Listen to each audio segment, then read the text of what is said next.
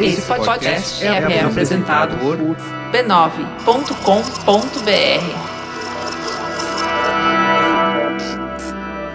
Rook Captain, que ontem tava também numa live do.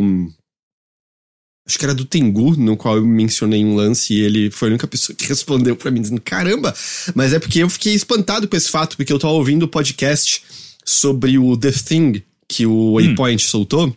Hum. E o Rob Zeckany solta um factoide que eu nunca tinha ouvido falar, que é o John Wayne, né? Aquele ator antigo, uhum. Hollywood, ele, ele morreu de câncer, né? Uhum, e todo mundo sempre presumiu porque ele fumava pra cacete. Mas tem uma teoria que não, aparentemente não é absurda por conta dos dados, que é, ele, ele fez um filme eu imagino que o filme tenha vários problemas, porque ele interpreta Gengis Khan no filme, aparentemente. Uau! E, e dessa produção, é, sei lá, vamos supor, no, tinha 200 pessoas, 90 tiveram cânceres nos anos subsequentes. E o que acontece? Eles gravaram no deserto onde estava rolando testes de bomba atômica. E para piorar, e para piorar, eles levaram a areia desse deserto pro estúdio para poder manter a coloração igual entre as externas e as cenas não externas. Então, provavelmente foi radiação sobressalente desses lugares que fez toda essa galera ter câncer. Porque é, um, é tipo, é, estatisticamente é muito improvável que todo mundo tenha desenvolvido câncer é, por, sem nenhum motivo externo como esse, sabe? Não, isso daí parece ser facilmente é, identificável, assim, com uma pesquisa que faz muito tempo, é isso? Essa teoria faz, aconteceu... Faz tempo. Ah, estavam fa fazendo testes da bomba atômica? Isso aí é. 1940. Não, 1900. É, comecinho da década de, de 1940, né? Fim da década de 1930. Sim. É, e, e, vamos deixar claro só uma coisa que é importante: John Wayne foi um dos grandes proponentes da, do NRA, né? Que é ah, não, a, é, sim, sim. É, é, a Associação Nacional de, de Armas lá do, dos Estados Unidos, bando de filha da puta. Então, que o diabo que, que o carregue. Mas eu, eu, eu, realmente acho que deveria existir algum. A essa altura, alguém deveria ter feito um estudo, um estudo sobre isso, né? Pra, pra identificar. Porque assim, não, não, não parece só uma coincidência que 90 pessoas que trabalham nessa, nesse negócio e que tiveram contato com as areias do deserto uh, do Novo México, uh, onde foram testadas as bombas atômicas, morreram, né? Tipo, não, não é uma coincidência. ah, o pessoal falou que foi na década de 50. Bom, faz sentido, né? Porque os testes de bomba atômica aconteceram antes e aí você tem a radia radiação sobressalente no, no lugar, né? Uh, mas louco, né? Louco, Exato. louco. Pro esse factoide, o Rook Captain foi a pessoa que respondeu, caralho, mano. Porque eu tinha acabado de ouvir e eu queria muito compartilhar com alguém, sabe? Uhum. Ó, segundo o Stavos, o filme que estavam filmando é O Sangue de Bárbaros, de 56. A galera ignorou as aulas sobre meia-vida de isótopos radioativos, mas o pior é que você tem vídeos institucionais do exército americano dessa época. Tipo, vocês já viram? Eu vi na escola o do atol de biquíni. Ah, eu já vi a imagem do bagulho explodindo. É que basicamente foi onde eles fizeram experimentos, eu acho que já era bomba de hidrogênio, talvez na época, eu não tenho certeza agora. Que é aquele cogumelo enorme de água que sobe, né? É, e eles não só tiraram todas as pessoas nativas das ilhas e fizeram, tipo, você tem, você tem por trás das câmeras é, hum. o, o, tipo, o capitão do exército fazendo aquela cara, tipo, falando assim, e isto será muito bom para o progresso de todos. Aí ele vira pra câmera mais um take e a galera não tá entendendo uma palavra do que ele tá falando, tá ligado? É só um monte de gente fingindo que, que sabia o que ele tava falando, como se fosse uma boa coisa.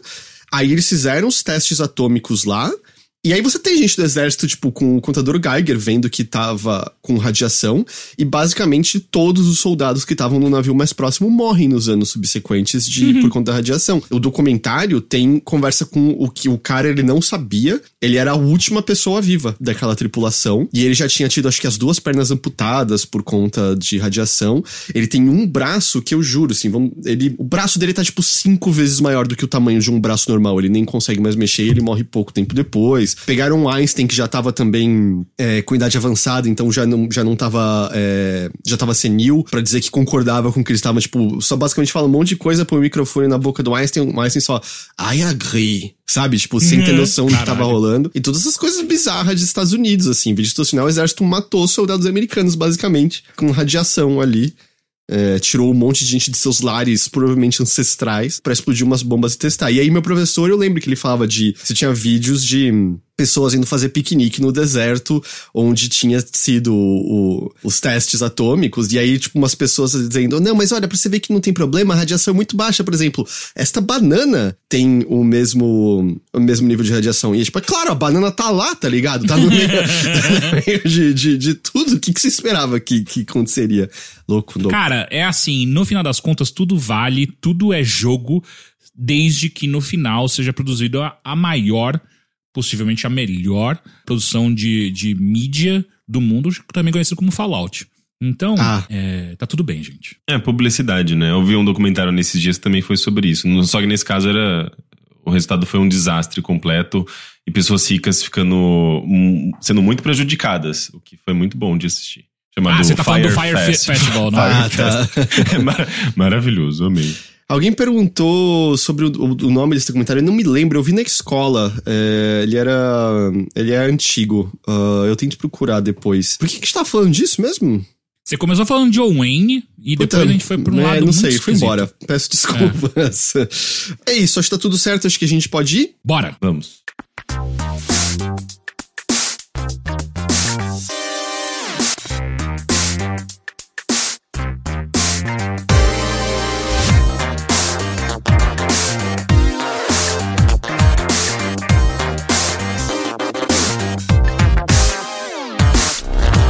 Saudações a todos e bem-vindos a mais uma edição do Mothership, podcast de videogames e outras formas de entretenimento eletrônico do Overloader. Eu sou seu anfitrião Heitor de Paula, eu tô aqui com Henrique Sampaio Bom dia.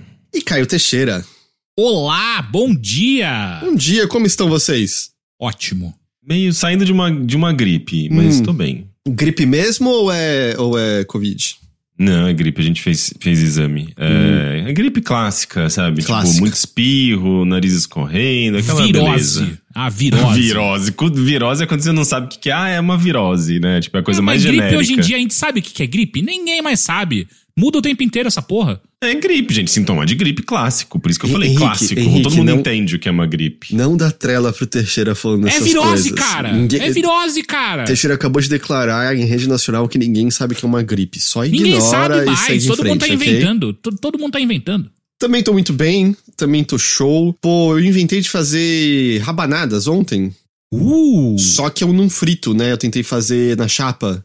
Ih! É, E aí? então, eu comi duas, talvez eu tenha salmonela agora, porque eu claramente tava comendo ovo cru no processo. Não, mas, gente, não é porque você come o ovo cru que você tem salmonela. Não, eu cara, sei, eu sei, não, mas cara. é. tipo, eu mastiguei no Porra. meio e sabe aquele sabor? Pera, isso aqui é ovo cru, isso aqui não tá certo. Aí eu desisti, aí eu Você desisti. devia ter colocado na air fryer pra ver se ia dar certo. Eu não tenho uma air fryer, né? Mas Ah, é a gente compra 200 reais aí. Você Que faz isso? tudo. Que isso? Que isso? Faz tudo na air fryer. Aí não deu certo, não deu certo. Aí eu fiz, fiz minhas outras receitas mais, mais normais que eu sei que dão certo e tal. Cara, você falou de comer ovo cru. Tem um maluco que aparece de vez em quando no TikTok pra mim, que é um que ele é um fisiculturista, que ele come de manhã, assim, tipo, acho que oito ou dez ovos crus e, e para completar, ele come cérebro cru. Cérebro? Yep. De quem? Ah, deve ser um desses investidores de Bitcoin, né? Não, não, não, não. Ele fala que eh, o rolê dele é. é- é- como é que. Tem, um- tem um nome disso daí. O Vitor tá aqui. O Vitor tá no chat, ele pode me corrigir. Mas ele, ele, ele faz um tipo de dieta que come tudo cru, saca? Ah, eu tô ligado. Tem uma galera que até deixa a carne apodrecer pra comer porque diz que vírus não existe, bactéria não existe, sei lá. É, É, o chama Vitor- negacionista.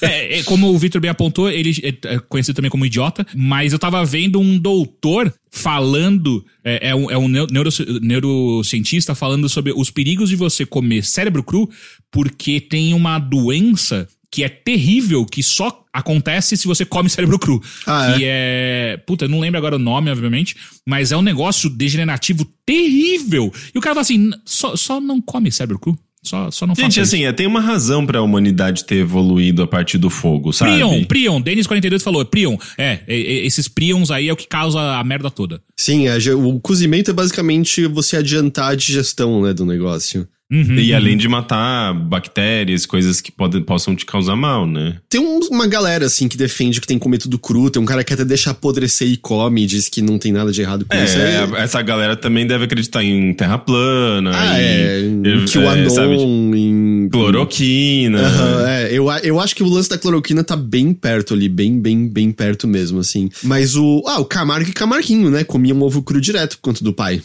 Quem? Quem é Camargo e Camarguinho? É, o. Você nunca viu Dois Filhos de Francisco? Lógico que não! Por que- Lógico como que não? não! Como Lógico não? que não! Todo Lógico mundo viu que não! Dois Filhos de Clássico Francisco. do cinema nunca. brasileiro. Eu me neguei a chegar perto desse negócio. Tá Ah, louco? eu vi umas três vezes quando tava passando na tá- que, TV. que isso, cara? Ah, mas eu vou ver nesse ano também, eu vou projetar aqui na rua. Eu vou comprar um projetor só pra projetar no prédio aqui da frente. Vocês estão Então, louco? Dois Cara, filhos de. A gente tá falando do mesmo filme, não é possível. É, o filme não é ruim, tem umas partes boas. Do é o filme do Lula, não é? Não, do, Zé, do Zezé de Camargo e Caralho, Luciano. tá louco, Henrique? Porra, sabia. Não é, não é do Lula. Não, Caralho, mano. como do assim? Dois filhos Francisco. Dois filhos de Francisco e é o filme do Lula. Qual, qual é, qual é o salto? Dois filhos de Francisco e é o Lula. Eu, Mano, como assim, cara? Eu O que tá jurava, eu jurava que era o filme do Lula. Por isso que eu falei que ia projetar aqui. Eu tava sem entender, mas eu pensei, ó, é isso aí, o Rick tá lembrando de um Brasil melhor, de uma outra época, Zezé de Camargo e Luciano. Não, gente, eu odeio. Eles são bolsonaristas, credo. É, exato. Por isso eu tô falando. Qual é a lógica de assistir essa porra, cara? Ah, faz tempo. Eu assisti na época que saiu, quando passou no Telecine e tal. Cê Mas tá enfim, o, louco. o, o pai, ele dava pro Camargo e pro Camarguinho, pro Camarguinho, ele quebrava uns ovos crus e botava, tipo, tem que tomar pra voz ficar boa. É, meu tio fazia isso quando ele era moleque também. Ele sempre me falava, tipo, não, eu como todo dia de manhã um ovo cru. Tem muita gente que come. ah, o, o Bruno, por exemplo, ele gosta muito de ovo molê, sabe? Que é o ovo molinho. É literalmente sim. tipo ovo molê em francês. Sim, ovo, pra mim você em tem que quebrar a membrana e tch, esparramar Exato. o ovo É, por aí eu concordo. Exatamente. Mas daí eu, eu fico pensando nisso, né? Porque ele, ele passa bem pouco tempo eh, na água fervendo. Então ele não, ele não fica cozido, ele fica bem molinho, mas assim, tipo, é um molinho que não é aquele mole do ovo cru, mas também não é um ovo sólido to- 100% cru, né? É uma coisa bem intermediária, assim, mais pro mole do que pro, pro sólido. E daí, tipo, eu fico pensando, será que, tipo, esse processo em si já é suficiente pra matar alguma coisa? Eu acho que não. É, não sei. Eu sei que no geral você quer comprar de granja com boa procedência, né? Que aí tem Uhum. menos chance. Tanto que, assim, eu tava zoando lá o- a minha rabanada que deu errado, mas você tem pratos como é, bife tartar que você põe ovo cru no meio e come tudo Sim. cru, né? Uhum. E Então- carne crua. É as duas coisas. É, e É, carne não, crua. sim, tem, tem, tem muitos pratos que vão, envolvem, eu acho que carne crua, tipo, justamente esses, esses, como chamam, ros, rosbife de certa forma é carne crua também, né? Não, cara. É pré-cozido? O rosbife é cozido, porra. Que porra é essa? Hum. Carpaccio é cru. Carpaccio, Exato, sim, carpaccio. por exemplo. Sabia que se você assiste Dois Filhos de Francisco, você descobre que Luciano é uma farsa? Quê? Zezé de Camargo e Luciano. É, então, o Zezé de Camargo já tava no rolê sozinho, começando sucesso. O Luciano basicamente engravida uma mina e não sabe o que fazer, vai pra cidade encontrar o irmão e se junta e cola na esteira do sucesso ali. Foi Zezé de Camargo que fez todo o rolê. Luciano aparece só no final, porque o Camarguinho morre, né, no acidente de carro. Ia ser Camargo e Camarguinho mesmo? É tipo Chitãozinho Chororó. O, o segundo nome é sempre o, cara que, que tá ali só pela zoeira, né? Tipo Chitãozinho Chororó, só tem um que canta. O outro só tá lá de. de Não, não, não, não, não, não, não, não. Chitãozinho Chororó não. A segunda voz é fodida de Chitãozinho Não Chororó. é, não é, não sim, é. é sim, não, não. Não é, não Essa é. eu vou brigar. Chitãozinho Chororó, Não, os não é. dois. Eu, eu acho foda Chitãozinho Chororó, mas a, a segunda voz não é nada. Não, a segunda voz é essencial no Chitãozinho Chororó. Porra, porra, os dois fazem um trabalho inacreditável. Não, não. É. Mas ainda, ainda tem aquele lado ali de, de agronegócio, que é meio zoado, mas assim, eu acho que ele é um, é um pouco mais autêntico, né? Tipo, é um, é um tipo de sertanejo que é um pouco mais raiz também, né? Tem um. tá mais ligado ali a algumas raízes bem. Sabe, do, do próprio movimento sertanejo, acho que é válido mesmo. Não, mas é, não. O Chitãozinho Chororó eu vou defender pra caralho, assim, mas é. Não, eu gosto, só tô falando que a segunda voz faz nada. É Você isso. tá viajando. Mas enfim, daqui Não, a pouco você vai dizer que a segunda voz de Simon Garfunkel não faz nada. Não, peraí, caralho, calma. Porra, Chitãozinho Chororó tá no mesmo nível, se não acima de Simon Garfunkel em termos de técnica vocal. Tá, porque só, só porque eles estão velhos, eles continuam cantando na- na- no mesmo timbre e é assustador isso. Isso realmente é, é impressionante. Mas eu não acho que a segunda voz de Chitãozinho Chororó é tipo, caralho, mind-blowing, é saca? caralho, é caralho, é não caralho. acho, não acho, não acho. Bom, bom. Mas enfim, o Luciano não fez porra nenhuma. Quem fez tudo foi o Zezé de Camargo. Leandro e Leonardo também. Segunda voz, inclusive, até morreu.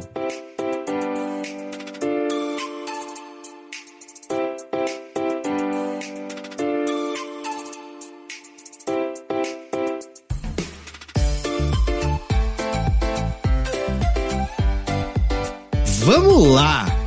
Vamos. Teixeira, Oi. tá errado sobre Chitãozinho Chororó Uhum, e, uhum. e está pronto pra dizer a todos nós que estava errado sobre Hollow Knight também, é isso? Cara, veja bem, eu não, eu não gosto da palavra de me definir como errado, eu só estava atrasado com a verdade. É, e eu cheguei até ela. E eu peço desculpas. Hollow Knight é muito bom. É, é, é muito bom mesmo. É, eu tô chocado. Pra, pra você ver como o videogame é uma coisa meio subjetiva, né? Meio, porra, pra caralho. É, mas assim, eu, eu fiquei muito nesses últimos dias, eu, eu joguei bastante, né? Então, no final de semana, eu bati quase 10 horas de Hollow Knight. E eu fiquei me tentando entender por que, que eu não gostei na época que ele lançou. E eu fiquei tão bravo e eu não entendi em absoluto porque que as pessoas gostaram desse jogo e tal. Ah, E eu, eu tenho alguma. Eu só tenho algumas teorias, eu não, eu não cheguei a um, a, um- a um ponto de fato. A, a teoria prevalente é. Eu estava cansado na época que saiu Hollow Knight e eu não tinha paciência pra ah, aprender a entender o jogo. E a outra teoria que vai meio que de encontro a essa é de que eu tenho quase certeza que eu joguei no teclado. Nossa. Hum, é. E aí, agora eu tô jogando no controle, porra, é. É, é um outro rolê, né? É tipo, sei lá, jogar Mortal Kombat no teclado e falar, nossa, que jogo ruim, eu odiei. É, mas não é a mesma coisa, né? Porque a, a, a, a, precisão que jogos de luta exigem no teclado é diferente de um jogo de plataforma barra de luta. Assim, ah, não mas pra que fazer ele não. golpes, né? Tipo, no teclado você fica lá, tró, tró, tró. ai, não sai, tró. Então. É estranho, né? É, Exato, então, no teclado de fato aí não, não faz sentido. Jogos de plataforma até dá pra você jogar algumas coisas no teclado é, é, com certa tranquilidade, ainda mais como o Hollow Knight que você não precisa necessariamente de mira, né? Você só precisa atacar na direção correta tal, não necessariamente você precisa ter uma mira fina, como por exemplo, tem algumas classes no, no Rogue Legacy 2 que você precisa ter mira. É, então, ali, o mouse, pra mim, pelo menos, é melhor do que o controle. Mas dá pra fazer no controle, obviamente, porque o resto funciona. É, eu joguei só no controle o. o É, então, até agora eu, eu só joguei no controle também, mas só que tem horas, por exemplo, quando eu pego o arqueiro, eu fico, putz, se eu tivesse no mouse eu estaria jogando talvez melhor.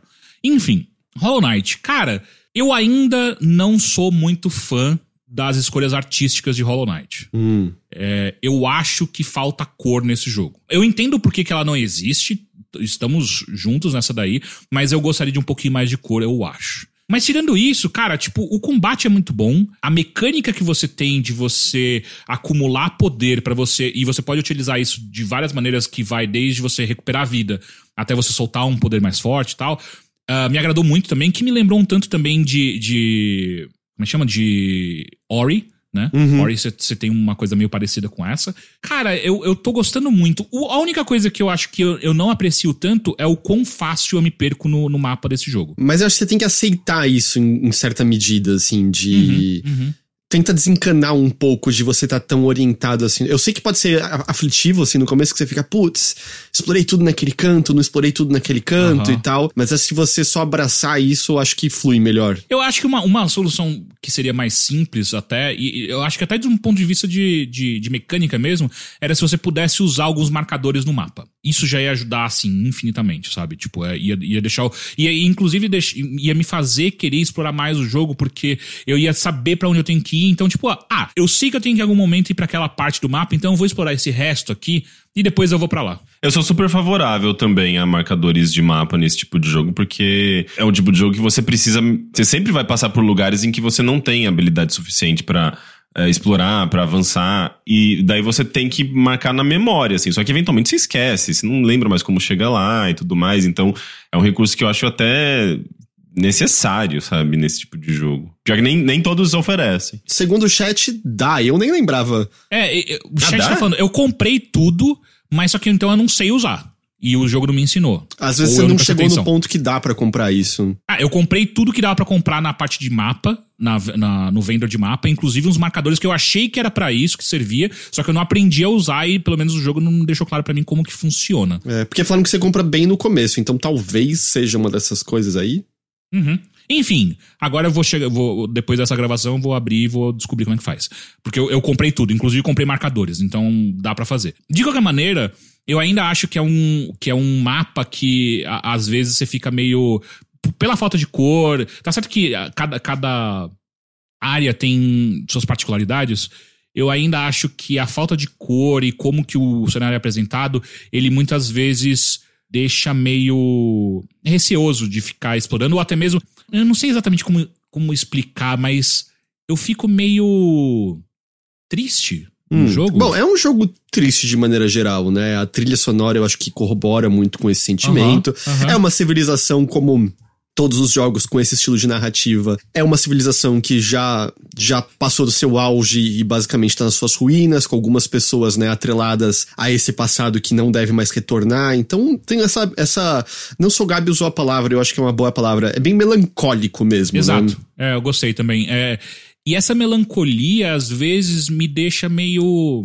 Eu, eu não fico tão à vontade de sair explorando tudo, às vezes, sabe? Tipo, não que eu não vá fazer, mas ele não. não por exemplo, Ori. Pegando um exemplo mais próximo. Ori. Ori eu quero ver tudo. O tempo inteiro. Ele é tudo- colorido, bonito, vivo, é diferente, Exato, né? exato. O, o Hollow Knight ele passa algo parecido com, com Action Verge, pra mim, pelo menos. É, onde é, uma, é, um, é um mundo hostil e, e triste e melancólico.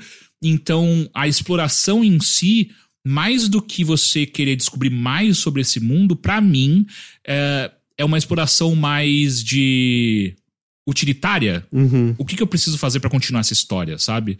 Então, tem essa parte aí que, obviamente, de novo, é um jogo do caralho, eu tô curtindo pra caralho agora. Não é isso que vai me fazer querer parar de jogar esse jogo, mas eu sinto que seria algo que me deixaria mais à vontade. Uhum. Então, assim, cara, eu tô, eu tô muito impressionado com o quanto eu tenho curtido. É, ainda tô muito perdido no jogo. Por, por mais que eu tenha quase 10 horas de jogo, eu sinto que ainda tô meio.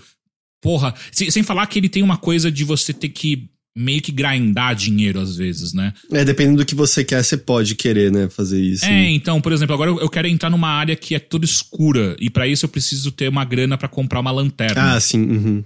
Então, isso é, me parece que é o que tá me bloqueando agora. O que é meio chato, sabe? Tipo, eu prefiro que itens que são tão essenciais ao jogo, você ganhe eles, por mais que seja desafiador e tal. Ter que comprar é meio.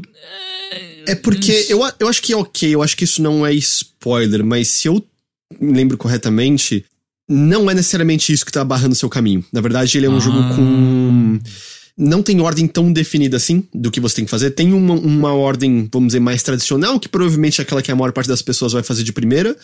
Mas você tem outras ordens que você pode fazer. Então, você provavelmente pode ir nesse caminho, mas deve ter outros lugares que você pode ir. E é normal. Eu sinto que a primeira vez que eu joguei, eu tive isso também, de sentir que, ah, não sei, tipo, não tô achando o caminho. E aí a segunda vez eu imediatamente achei até caminho demais, eu senti, sabe? É, então acho que é, é normal. Por exemplo, Igor Cigano, eu terminei sem essa lanterna. Ó, louco. Então, assim, pra você ter noção, né? Aham. Então, e- isso deixa o jogo, obviamente, mais, mais interessante pra mim, porque eu tava sentindo muito isso. Tipo, puta, sério que vocês vão colocar um preço na minha. Na minha evolução do jogo? Que coisa Uhum. esquisita, sabe? Que decisão esquisita. Então eu fico ainda mais interessado, tipo, caralho, então dá pra ter feito isso, isso que eu tô. Ah, agora que eu tô grindando dinheiro, né? Tipo, pô, dá pra ter feito isso de uma outra maneira e depois eu descubro e vai ser legal. É, e não é ruim também, assim, necessariamente é, grindar, porque é um jogo desafiador em termos de combate, né? Eu, eu achei, então, eu tô menos. achando o jogo super fácil. É. Ah, Eu então- não morri nenhuma vez ainda. é, E até agora, tipo, todos os inimigos. É... O que eu sinto geralmente é: você encontra um primeiro. ne- Nem inimigo da- de fase, né? É, é, Chefão ou mini-boss. Você encontra ele a primeira vez, eu tomo umas seis porradas, perco umas três, quatro vidas, e aí eu entendo o padrão e aí eu não morro mais. Sei. É, não, eu, eu achei que teve alguns chefes bem, bem difíceis.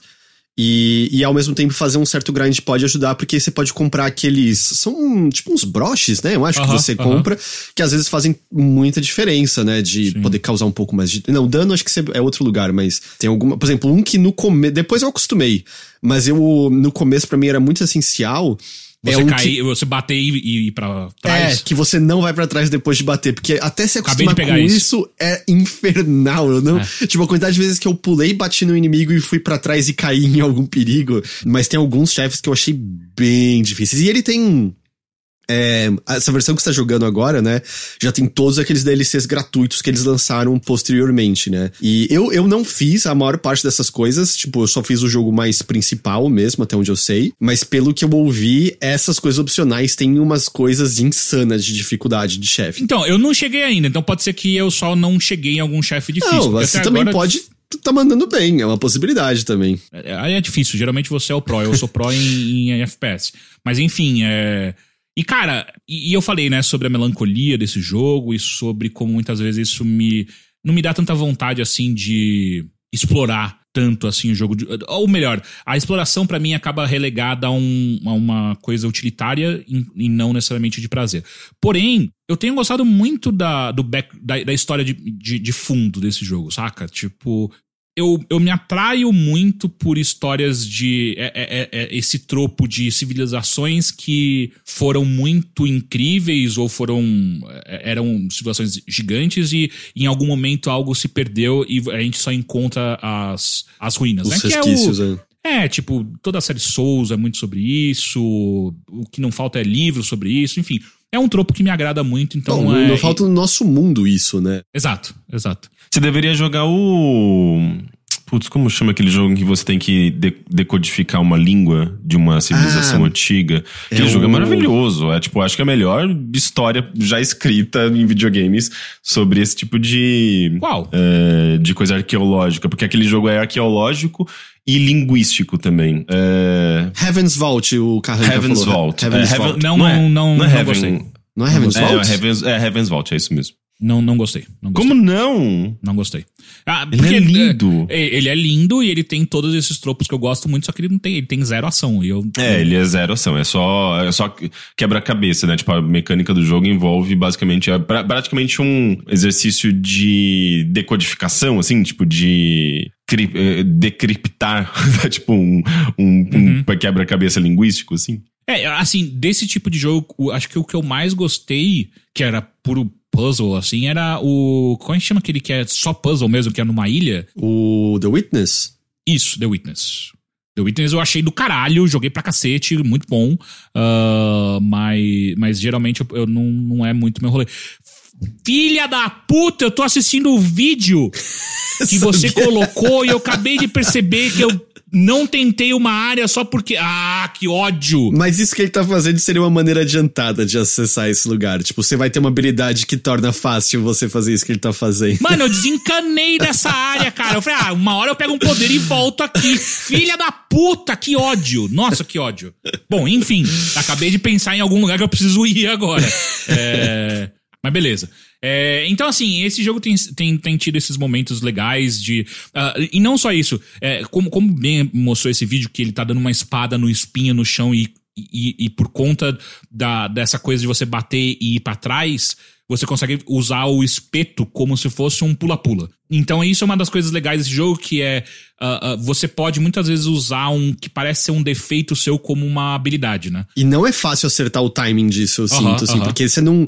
Não é que você quica pro alto de novo, assim, né? É um timing bem específico, eu sinto, pra você. Sim, sim. É. Então, isso tem sido coisas que tem me deixado bem interessado pelo jogo, sabe? Tipo, caralho, que, que coisa legal. E, de novo, só, só me, me deixa ainda mais curioso por que que na época eu odiei tanto. Porque eu entendo não gostar muito e, e algumas pessoas no chat, inclusive, apontaram, tipo, ah, cara, não tive muita paciência, porque às vezes ele é um jogo. Por, por ele te deixar perdido muito fácil, é um jogo que pode ser muitas vezes lento, né? Porque você não sabe exatamente pra onde você vai, então você fica voltando a áreas que você já foi. Se você não acha o maluco, você não tem mapa de lugar nenhum. Exato, exato. Ah, então eu entendo não gostar muito, mas só que do jeito que eu odiei, eu, eu, eu confesso que eu fico meio. Por que, que eu odiei tanto assim? Eu acho que eu tava num momento não muito legal. Pode ser, né? A gente passou a tomar remedinho, né? De lá pra cá. Então. Exato, é. Também tem essa parte, tipo, eh, tomando os remédios, sa sair de um emprego que tava me deixando muito estressado. Tô muito feliz, cara, de, de reencontrar Hollow Knight e, e ter. porque- mesmo porque ah, agora eu posso entrar junto com o resto do mundo na animação por Silk Song. Vai que aparece amanhã no evento da Nintendo lá, apesar que eu acho que não, mas. Mas isso, isso é muito comum, viu, Teixeira? Eu também tenho lido muito com essa, essa coisa de ter uma predisposição a jogar um jogo. Porque o jogo é uma. Jogos são experiências ativas, né? É diferente uhum. de ver um filme que você tá recebendo passivamente a informação e sendo conduzido. No jogo você tem que se conduzir, você tem que tomar decisões, você tem que aprender. É, é um processo muito mais é, elaborado, assim, né? Tipo, tem uma dedicação por parte do jogador. Não é à toa que eu acho, eu tenho essa teoria de que videogame nunca vai ser tão popular quanto cinema, porque videogame exige muito mais da, da, da, pessoa e nem todo mundo tá predisposto, tem a predisposição de se envolver, né, com o jogo e aprender as regras e aprender a, a, a lore, né, tipo, a mitologia do mundo. É tudo uma série de aprendizados, né? E esse jogo eu acho que é um deles, assim, que você ele pede, exige bastante do jogador em vários aspectos, narrativos, estéticos, uh, mecânicos. Então, é, nem, nem, nem sempre eu acho que você está predisposto a jogar um jogo complexo, né? Não, é um Exato. filme ruim. É, puta, é passivo. Você pode estar prestando atenção em outra coisa que duas horas ele vai ter terminado ali na sua uhum. frente e acabou. Puta, um jogo ruim, você tem que passar pelas, por as partes dele para ele chegar ao fim, normalmente ele vai durar mais do que duas horas, né? Então é, é uma. pede mais de você nesse sentido, é. né? E como o Rick bem apontou também, é a exigência mecânica do jogo, né? Ela é ainda mais uma. Um, muitas vezes uma, um, um, obstáculo, né? Porque você tem que aprender. Então, e, por mais assim, eu não tenho achado difícil uh, Hollow Knight. Mas com certeza é, é, é, é necessário aprender mecânicas e, e, e estratégias mesmo para você conseguir ficar jogar tranquilo esse jogo, uhum. né? Então, uh, e eu, eu fico pensando também durante quando ele lançou, né? Uh, era a época que eu acho que eu tava mais ligado em jogos multiplayers competitivos, sabe? Era uma época que eu tava estressado e que eu acabava indo muito para esses jogos competitivos porque era fácil você desligar o cérebro, porque eu já sabia jogar esses uhum. jogos, né? Então era fácil desligar o cérebro e, e, descontar, ou enfim, desligar da realidade por um tempo ali, enquanto o Hollow Knight estava me exigindo que eu pensar, olhasse pro mapa, uh, não desistisse só de tipo, puta, mas eu já passei por ali, então vai de novo ali, porque às vezes você deixou passar um caminho que você não viu. Então o, o Hollow Knight estava exigindo essas coisas de mim que na época eu de fato não, não conseguia dar pra, pro jogo, né? E agora eu tô sentindo que sim. Você lembra que no passado você falava que você odiava Metroidvania? No passado você falava, tipo, falava? odeio Metroid. Você falava, sei lá, 10 anos, assim, quando você gravava no IG ainda. Você odiava, acho que porque você não tinha nenhum. Você não, você não teve nenhuma experiência naquela época de Metroidvania. Deve ser uma coisa mais recente para você. E daí, uhum. e é justamente assim, é é um aprendizado, né? Um tipo de jogo que não pode ser muito frustrante para uma pessoa que não tá acostumado, né? Porque quebra alguns padrões, assim, que a gente conhece em videogames tradicionais, especialmente se você tá jogando um jogo side-scroller, né? Tipo, é um jogo side-scroller uhum. mundo aberto e que envolve uma série de planejamentos na navegação, de compreensão daquele mundo. É muito mais complexo do que um side-scroller convencional. E eu acho que talvez você ainda. Como você não, não teve essa essa coisa de jogar lá um Metroid. Você jogou o Castlevania Symphony of the Night na época? Sim, viciei. É, é viciei. Então, mas, mas eu acho que você tinha isso, então, na verdade. Eu acho que você só não gostava do Sim. termo mesmo. é, assim, um, uma coisa que eu sei, que eu sempre falei que eu não gosto e eu continuo afirmando que eu não gosto é, é Mario, por exemplo. Mario não é minha praia, sabe? Tipo, não adianta. Eu já tentei vários tipo, jogos beleza, do Mario. tá ligado? É, exato. Não, não, não, tem nem nada de errado com isso, assim. Né? Apesar de eu ter achado o. Como é que chama o último do. O do chapéu? O Odyssey. O Odyssey eu achei foda, mas eu não consegui. Uh, não me segurou o suficiente para eu terminar o jogo. Mas eu já vi mais valor do que eu via em coisas mais. em, em Mario, sei lá, Super Mario World, sabe? Então. Mas assim, de maneira geral, eu tenho me perguntado que outros jogos que eu deixei passar assim, que eu poderia tentar rever para ver se existe um. Eu deixei passar de fato alguma coisa muito legal porque eu não tava no momento bom, sabe? Ah, eu não terminei ele, por exemplo, o próprio. O, como vocês. Já esqueci o nome, vocês estão falando dele agora. O Hollow Knight? o Hollow Knight. Eu não terminei. e eu, eu adoro Metroidvania, eu tô jogando no momento. Eu sempre busco algum Metroidvania para jogar porque, sei lá, é um é meio comfort food, assim, sabe? Tipo, Uhum. é, eu, eu- pra, pra mim é, pega esse lado, assim, de ser um, um tipo de jogo agradável. Eu gosto. Embora seja, sabe? Tipo, parece que exige de você, mas não exige tanto. Assim. Pra mim é tá num meio ponto ali confortável, sabe? Mas eu não consegui terminar o Hollow Knight na época também. Não sei exatamente porquê. Eu lembro que eu gostei, eu gostava do clima, das músicas. Mas eu também travei, eu acho. E não acho que joguei outras coisas e acabei abandonando. Eu, eu terminei na segunda vez que eu tentei, né? A primeira vez eu também abandonei, sei lá, com umas 5 horas de jogo. Eu não tava gostando de nada. Aí um ano depois eu tentei, e aí eu fui até o fim. É, fiz o final verdadeiro da campanha normal, sabe? Porque, como eu falei, tem muito conteúdo DLC posterior. E aí eu acabei gostando bastante. Não sei explicar também, que assim, de repente tava só clicando e eu tava gostando muito de estar explorando esse mundo e, e explorando, estando nele, conversando com as pessoas. É, você tá jogando no PC? Uhum. É, até uma, uma coisa só que. Só pra ficar atento que rolou comigo, é, eu acho que também é ok. Tem, tem uma arena em algum lugar desse mundo, que é um desafio só focado em combate, né? Hum. E, e aí eu lembro que eu cheguei nessa arena e, cara, tinha um desafio dela que não tava dando certo. Eu não conseguia passar de jeito nenhum. Parecia que não importava o que eu fizesse, eu não tava tendo agilidade pra desviar dos ataques na hora certa. E eu, mas eu comecei a sentir alguma coisa estranha lá. Aí eu taquei no Google, né? Tipo, Hollow Knight, lag, input delay. E aí eu descobri que é um problema comum desse jogo. Um monte de gente falando assim: ah, não, tem input delay, tenta desligar o V-Sync do jogo. Tá de sacanagem. Aí eu desliguei e imediatamente é, ah, eu fui e passei da arena. e só que isso eram tipo as últimas 5 horas do jogo, sendo que eu joguei, sei lá, 25 a 30 horas dele, mais ou menos. Cara, Então no eu finalzinho que eu meio, ah, ok, eu podia estar jogando com os controles melhores o tempo todo e eu não sabia. Cara, eu não senti, mas agora que você falou, eu vou tentar desligar Dá porque uma vai testada, que... é. É.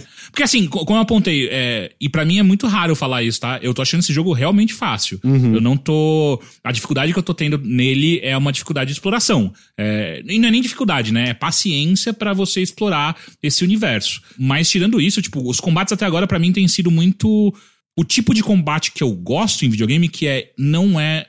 Por exemplo, Dead Cells às vezes me incomoda com um tipo de combate que é um combate muito frenético. Muitos inimigos, ainda mais quando você vai evoluindo, né, vai indo pra frente, muitos inimigos simultaneamente, e você tem que controlar não só o- os próprios inimigos, como o seu, a- as suas habilidades, o cooldown de cada uma das coisas, junto do cenário que às vezes tem alguma coisa no meio que tá tirando. Então, assim, é uma, uma zona É bem mais intenso, né? Bem, é, bem mais até intenso. agora o Hollow Knight eu não senti isso. Tipo, o Hollow Knight pra mim tem sido muito. Encontrei um inimigo, eu quero matar esse inimigo? Sim, então agora vamos com calma. Deixa eu entender o padrão dele, entendi. Agora eu vou bater nele, agora eu vou dar espaço pra ele, pra ele atacar e fazer o que ele precisa fazer, depois eu ataco. Então, talvez por isso também eu não jogue tão rápido quanto, por exemplo, o vídeo que a gente tá vendo aqui. Eu jogo muito mais, mais, mais pausadamente, mas é muito, muito raro eu, eu perder vida nesse jogo até agora. Então, é, eu tenho usado muito mais o poder lá pra soltar um Hadouken que dá muito dano do que pra recuperar minha vida. Mas da hora, cara, ainda mais que é um momento que não, não tá tendo tanto lançamento assim, acho que é um bom momento pra voltar a ele.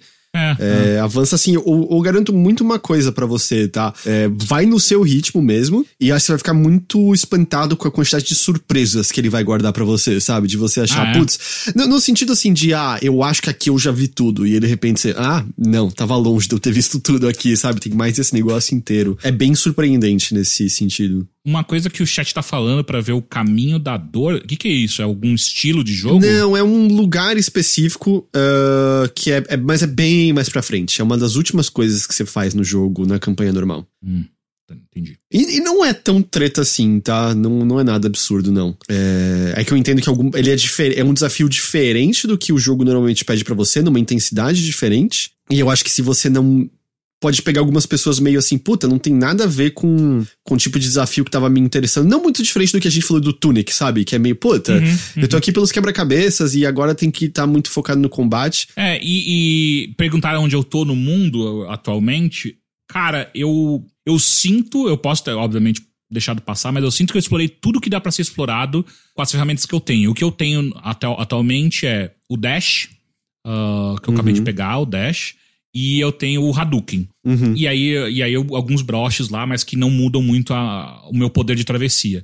E aí o que eu tô fazendo agora é grindar dinheiro pra comprar lanterna, que eu ia, que eu ia usar isso pra explo- explorar o- a parte que é escura do mapa, mas já me falaram, você mesmo já falou que, tipo, não é necessário isso. Mas faz isso, sabe? Já que essa é a sua ideia, continua nisso e faz Exato, isso. mas como eu já tô nisso, eu já tô é, guardando dinheiro para comprar essa porra dessa lanterna, é, eu vou continuar nela e depois eu. E a, única coisa que eu fico agora, tipo, é. Se não precisa da lanterna, é um poder que eu ganharia que vai iluminar o rolê ou é alguma coisa que eu faço no cenário que ilumina aquela área? Eu acho que talvez a- aquela área não seja. Pra mim ainda? Ou não seja necessária, ponto. Oh. E, e o que me deixa então mais perdido ainda, porque no meu mapa, o que eu tô olhando parece, tipo, é o único lugar que dá pra ir agora. É, então eu acho que segue essa lógica, sabe? Uhum, uhum. Doido. Legal. Enfim, curtindo, curtindo, curtindo muito. Me faz questionar a decisão de jogar isso agora e não jogar em live. Mas ao mesmo tempo, tipo, já tá, já tá rolando Elden Ring. Quando acabar Elden Ring, inclusive, a gente vai ter que fazer uma, uma pensata pra qual vai ser a próxima. Porque eu gosto de jogar séries assim, ah, em live. E aí a gente vai ter que pensar e. Enfim, aí vira um outro problema. Ah, talvez eu. Aparentemente o pessoal tá falando desse Path of Pain é outra coisa e não a que eu tô pensando. Esse caminho da dor. Ah, então pode ser. Porque eu, eu acho que eu tava pensando. É num lugar que você. É um lugar todo branco. E você precisa fazer isso pra poder pegar o final verdadeiro. Eu acho que era isso. Ah, Hum. Esse é o que eu tava pensando. Talvez então esse Path of Pain seja, seja outro lugar, então, e aí eu nem sei qual que é esse. Talvez o Path of Pain seja alguma coisa de DLC, ou seja opcional, e aí eu não fiz. Ah, então, acho que eu tô falando de outro lugar, pelo, pelo que o chat tá falando. Ah, mas da hora, cara, da hora. Então, Hollow Knight, né, o grande lançamento do momento. Mas assim, fica a pensata para os nossos ouvintes e a galera do chat é às vezes pode ter algum jogo que você porra, acho que eu gostaria desse jogo, mas por algum motivo não rolou, às vezes você revisita ele agora, tipo num outro momento de vida que às vezes pode mudar bastante, né? Eu sabia que, que existia essa possibilidade, mas eu nunca achei que aconteceria com, ah, não, você tá de sacanagem que dá pra fazer isso também. Puta que pariu. Eu vou tirar Eu o tô- vídeo pro Teixeira parar de ver dicas. Não, é que eu, eu já passei por tudo isso, então quando eu vejo alguma coisa acontecendo, eu digo, puta. Não que tenha sido difícil não fazer o que o, a, a pessoa que tá jogando no nosso vídeo tá fazendo, mas aqui é tipo, caralho, isso teria facilitado. Eu, eu quero só dizer que cerca de 30 minutos atrás eu tirei um print e compartilhei no Twitter uma mensagem que o Tom Drill colocou aqui no chat quando você começou a falar sobre Hollow Knight e tal, que é eu fico preocupado quando concordo com o Teixeira, sempre gera reflexão. Pois é, pois é, pois é. É, é, terapia também, cara. Às vezes terapia que me ajudou a voltar pra Hollow Knight. Então tem essa parte. Um Hollow Knight. E aí vai que a gente tá em breve ouve pelo menos alguma coisa sobre Silksong. Seria legal.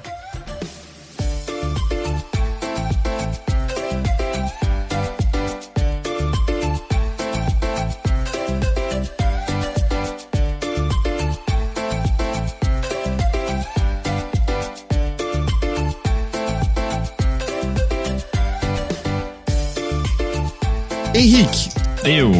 Vamos, vamos manter aí o assunto de, de Metroidvania.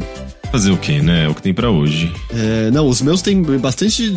Os meus não são nada a ver com Metroidvania, mas, mas já que você tem Metroidvania, achei que podia grudar um com o outro, porque você tá jogando Awas Legacy, é isso? Sim, tava em promoção no Steam, comprei.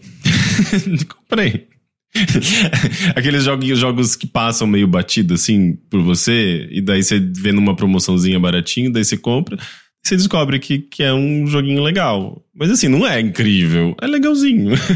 tipo, é um, um Metroidvania também, como muitos que existem no momento, né? Eu tava até vendo aqui que ele, na página no, no Steam dele. Ah, não, não foi de outro.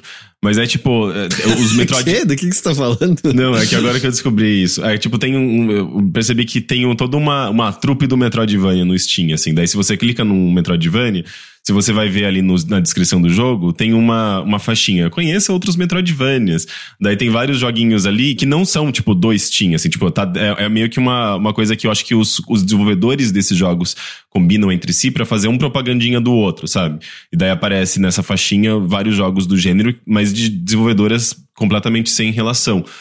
É, E eu acho que justamente para promover, são jogos novos, jogos ainda que ainda vão ser lançados. É, e, e, sei lá, justamente porque eu acho que eu sinto que tem todo uma, um nicho, né? Uma comunidade que gosta desse tipo de jogo que termina um, procura o outro e acaba. Isso acaba fazendo com que ela chegue em outros jogos, né? De outros desenvolvedores. É, mas enfim, isso daí é. Eu tava reparando na página do Steam agora. Mas o Almost Legacy, eu acho que é um. Ele, ele, inclusive, já teve um jogo anterior, né? Ele é uma continuação. O primeiro se chama uh, Hours Awakening. Awakening, que a gente tem vídeo da época que a gente publicava gameplay no YouTube. Sim, de 2017, Hours Awakening. Esse Hours Legacy é de 2020. E ele basicamente mantém uh, muito do que já tinha lá no jogo original, só que ele atualiza os gráficos uh, para 16-bit, né? O original é tipo um 8-bit, assim, um jogo meio Nintendinho. Always Legacy é tipo, aliás, nem, eu nem diria 16 bits, assim, tipo, é, um, é uma pixel art muito, com uma, uma resolução alta, muito mais bonita do que um Super Nintendo conseguiria fazer, né? Mas ele, ele tem essa pegada bem uh, pixel art mesmo, assim, tipo, que remete a jogos uh, da era do Super Nintendo, ou mesmo dos os primeiros jogos da era 32-bit, né? De PlayStation, de Saturn, 2D, né? Jogos uh, com animação 2D, pixel art. E, e, ele tem a pegada bem clássica, assim, tipo Metroidvania, sabe? Tipo, você começa com pouca habilidade, poucos movimentos, vai avançando, pega novas magias e habilidades que permitem que, com que você acesse novos lugares, tem um mapinha lá para você acessar salinhas, ver onde tem pontos de interesse, tipo Metroidvania clássico, sabe? Uhum. Tipo, a única coisa que eu acho que ele tem de diferente, de diferente, né? Tipo, que, pelo menos uh, que ele se difere de outros jogos mecanicamente, são as habilidades da personagem principal. Ela é tipo uma maguinha, assim, tipo um. Ela tem um bastãozinho de maga. É, é um jogo bem fofo, assim. Ele é bem coloridinho, bem.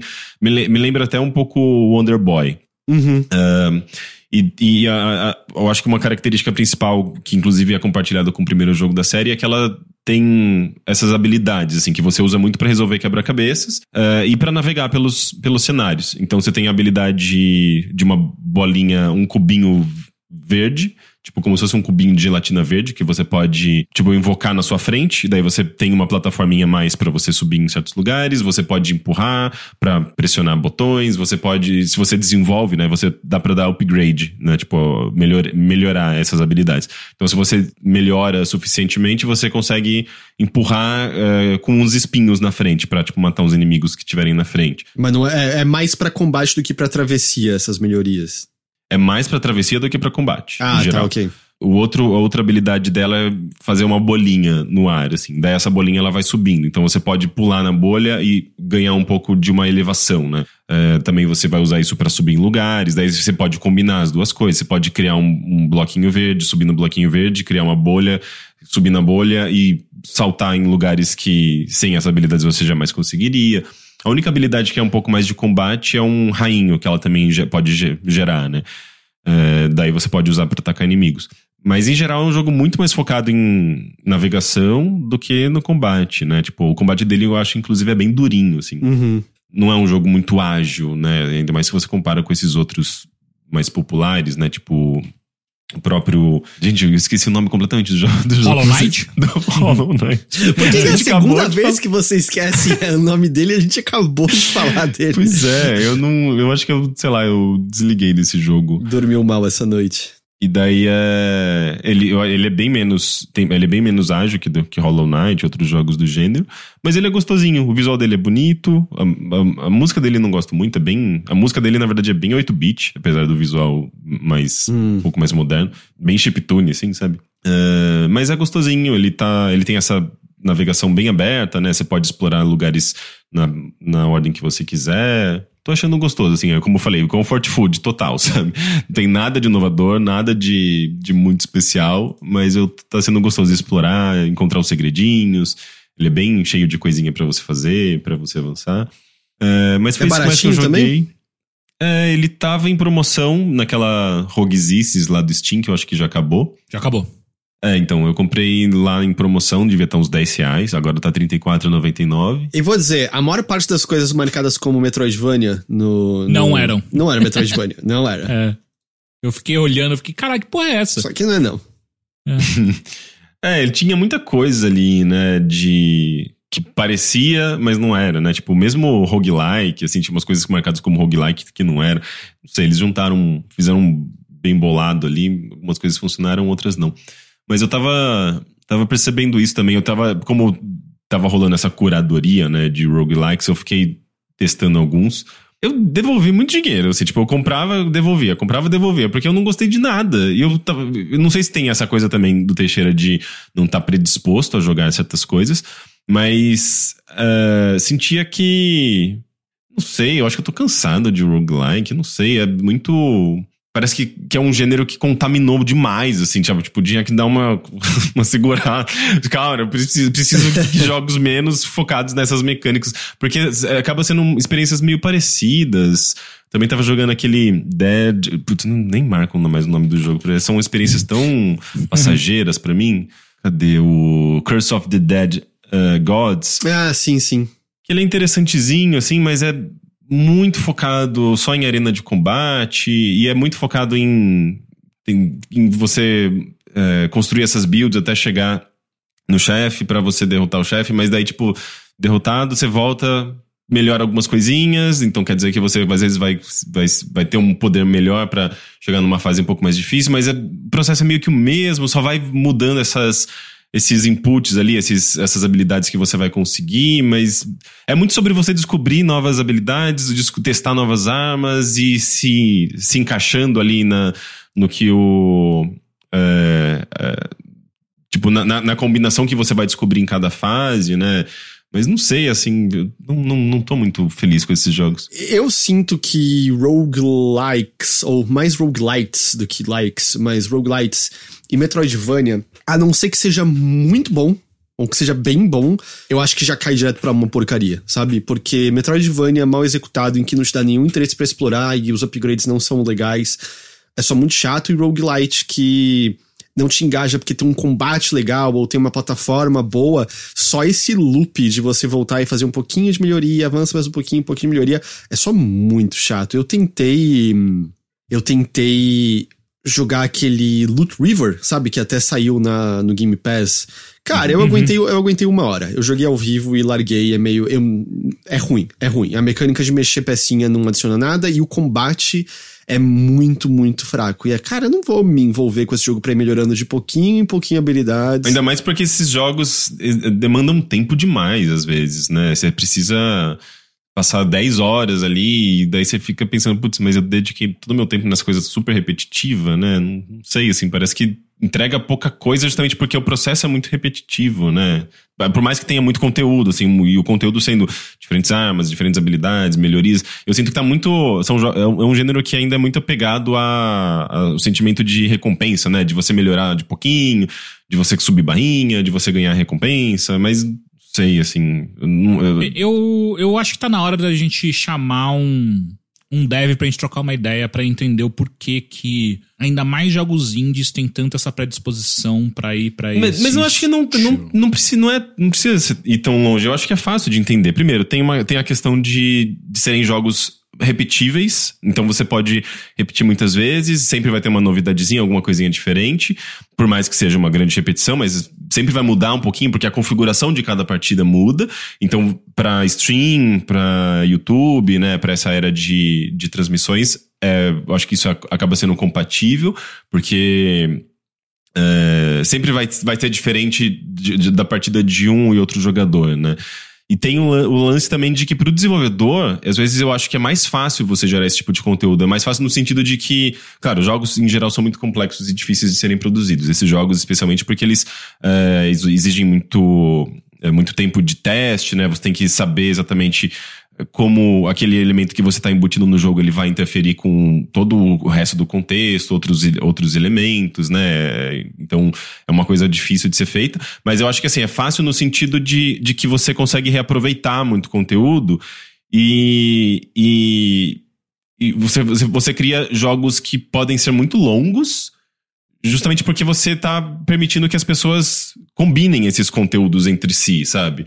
Em vez de você criar uma fase que vai ter aquele, sabe, tipo, uma fase inteira única que você vai passar por uma vez por ela e todo aquele trabalho ali vai não vai, não vai aparecer mais, sabe, no, no seu jogo. Esse tipo de. Você pode ver, assim, tipo, é, é, esse tipo de jogo tradicional que a gente via lá nos anos 2000, que eram jo jogos 100% lineares, eles quase desapareceram, assim, né? Porque eu acho que, além de ser caro e difícil de ser produzido, já não tem tanto apelo. Justamente porque a gente tá muito acostumado com jogos que, que, que são mais abertos, que permitem essa combinação de coisas, né? Então, eu acho que são essas, essas do, esses dois elementos que eu acho que talvez se destaquem mais, assim, sabe na, sabe, na maneira como a gente pode entender esse tipo de gênero, porque eles são tão populares, especialmente no, no desenvolvimento independente, sabe? Tô falando de roguelike barra roguelite, especificamente. Isso, né? isso, sim. Porque Metroidvania aí é bem mais complicado, né, em vários aspectos, e até a Plat tinha me passado um, um post outro dia de um dev que era uma uma pessoa perguntou, na sua opinião, o que, que faz um Metroidvania uma, uma escolha tão arriscada como um primeiro projeto indie, um projeto de pa paixão? E ele fala, ah, Metroidvanias tem que fazer muitas coisas diferentes para poder entregar uma, uma experiência sólida, né? Não, e Metroidvania, se você não faz um, todo um planejamento, você pode criar muitas situações de travar o jogador, né? De não conseguir deixar o jogador avançar. É, aqui ele, ele continua, tipo, o Metroidvania prototípico, prototípico, enfim, o seu mais normal, combina todos os desafios de design de puzzle platformer de precisão, RPG de ação, e dependendo da sua escolha de mecânicas de combate, ou um, uma porradaria 2D, ou um bullet hell shooter. E às vezes ambos. E você não pode ter nenhum ponto fraco, você precisa fazer todas essas coisas bem o tempo todo, ou o jogo inteiro vai ser ruim. E ele também fala da questão de QA, que é a não ser que você coloque uh, o jogador mais sob trilhos, toda nova área adicionada, feature ou upgrade precisa ser considerado no contexto de todas as outras áreas. Uhum. É, que acho que aí tem a ver com o que você estava falando. O que acontece se, se, o jogador explore a área A antes da área B? O que acontece se o jogador explore a área B antes da área A? Tem quaisquer áreas nas quais é possível você entrar, mas não dá para sair, presumindo que o jogador tem uma combinação específica de upgrades? Como é que isso muda para cada outra combinação de upgrades que o jogador poderia ter em qualquer momento e tal? Por então, isso que é... eu acho que é, você vê muitos desses roguelikes que são muito contidos, assim. Ah, é foco em combate, igual uhum. que eu uhum. mencionei lá, o Dead of Curse of Dead Gods é só combate, assim, tipo, não tem exploração, não tem nada, assim. Você vai entrar numa arena e ir para outra. Porque os elementos são só sobre combate. Os elementos que você tem é combate e movimento. Não tem. Justamente para evitar essa, essa dificuldade, sabe? Tipo, porque, ah, você tem três tipos de habilidades: habilidade de navegação, habilidade não sei o que, não sei o que. E essas daqui interagem com o cenário, essas daqui interagem com inimigos. Daqui... Daí começa a ficar muito complexo, sabe? E daí, de fato, é, é, acaba, eu acho que o desenvolvedor ele tem muito mais dificuldade para lidar com tantos elementos e tantas combinações, né? É, agora, quando é focado num único, num único tipo de mecânica, né, que é o combate, daí eu acho que é um pouco mais fácil de você embutir tantos elementos diferentes, né? O, nessa mesma mensagem aí, até o Dev Mora fala assim, como como é difícil você fazer isso ao ponto de que se você pega Metroid Dread, que é um AAA dentro desse gênero e tal, é, com, sabe, orçamento de Nintendo por trás do negócio, é um jogo que eles fizeram que dura de 8 a 10 horas a primeira vez que você joga, mais ou menos. É, ele até menciona como é impressionante diante disso o fato de que Hollow Knight é um jogo de pelo menos umas 20 horas no geral, sabe? De que o quanto que eles conseguiram fazer e funcionar ali.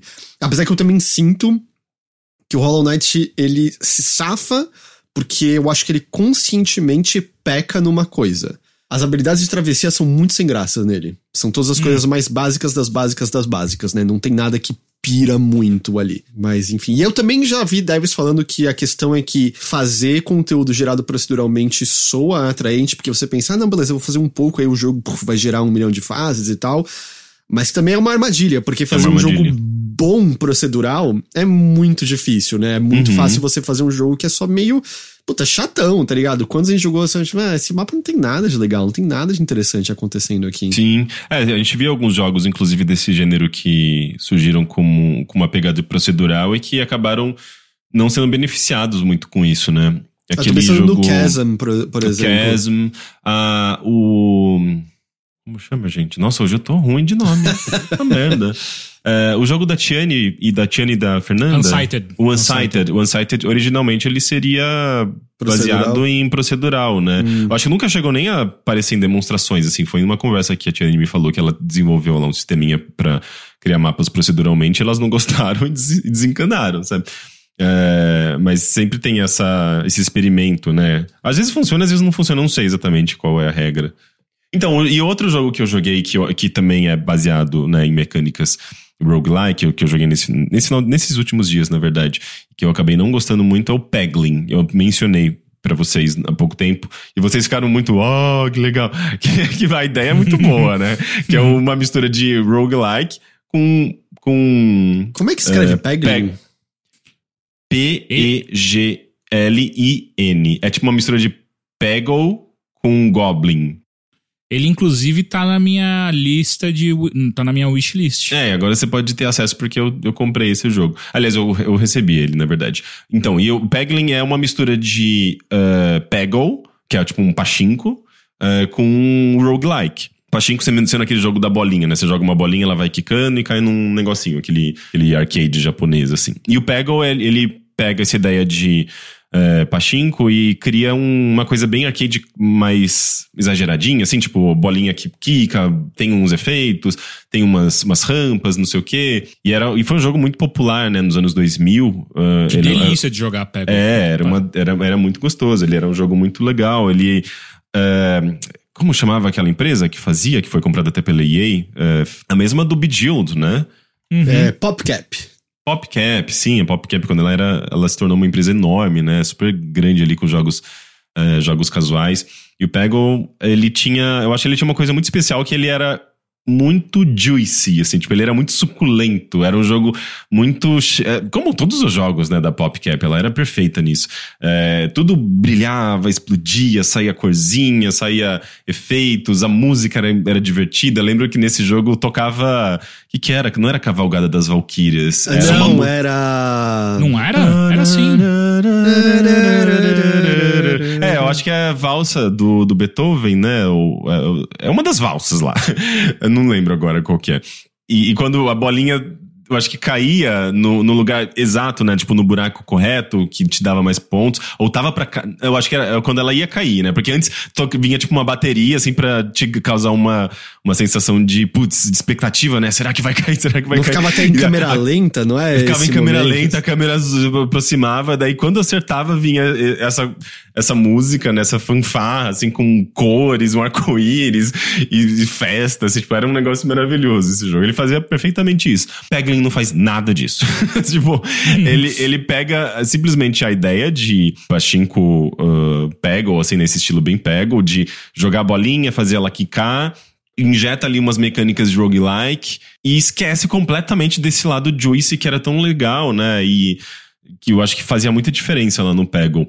E claro, é um jogo em Early Access. eh, a gente tá falando de um jogo que entrou em Early, Access há pouco tempo, no dia 25 de abril. Mas ele tá muito incompleto ainda. Eu acho que é um quase que uma demo o que eu joguei. Assim, uma hora você já viu meio que todo o conteúdo do jogo. Mas ele tem essa. essa como que funciona essa mistura, né? Você, tipo, joga uma bolinha e daí conforme ela vai batendo nas. nas eh, essa bolinha de metal, né, inicialmente que você jogou ali, conforme ela vai batendo na- nos objetos, nos obstáculos que vão fazendo com que ela quique, né, e tudo mais, até ela cair. Quando ela cai e sai do, da arena, digamos assim, a quantidade de, de bolinhas que ela atingiu é a quantidade de dano que você vai causar no inimigo, né? Então, na camada de cima você tem lá o seu, seu Goblin, bonitinho, verdinho, e ele e tem uma, uma linha de inimigos, né? Então, conforme você vai atacando, que é justamente jogando essas bolinhas, fazendo com que elas quiquem e acumulando dano, você vai atacando, usando esse, esse dano acumulado nesses inimigos e vai eliminando essa fileira. Daí a, a variação é que você tem diferentes tipos de obstáculos, né? Obstáculos que às vezes são uma bomba, daí se você destrói essa bomba, que eh, tem que ser atingido duas vezes, né? Pra você acabar eh, eliminar esse, esse obstáculo. Se você destrói uma bomba, você joga uma bomba que acerta vários inimigos e causa um dano maior em grupo.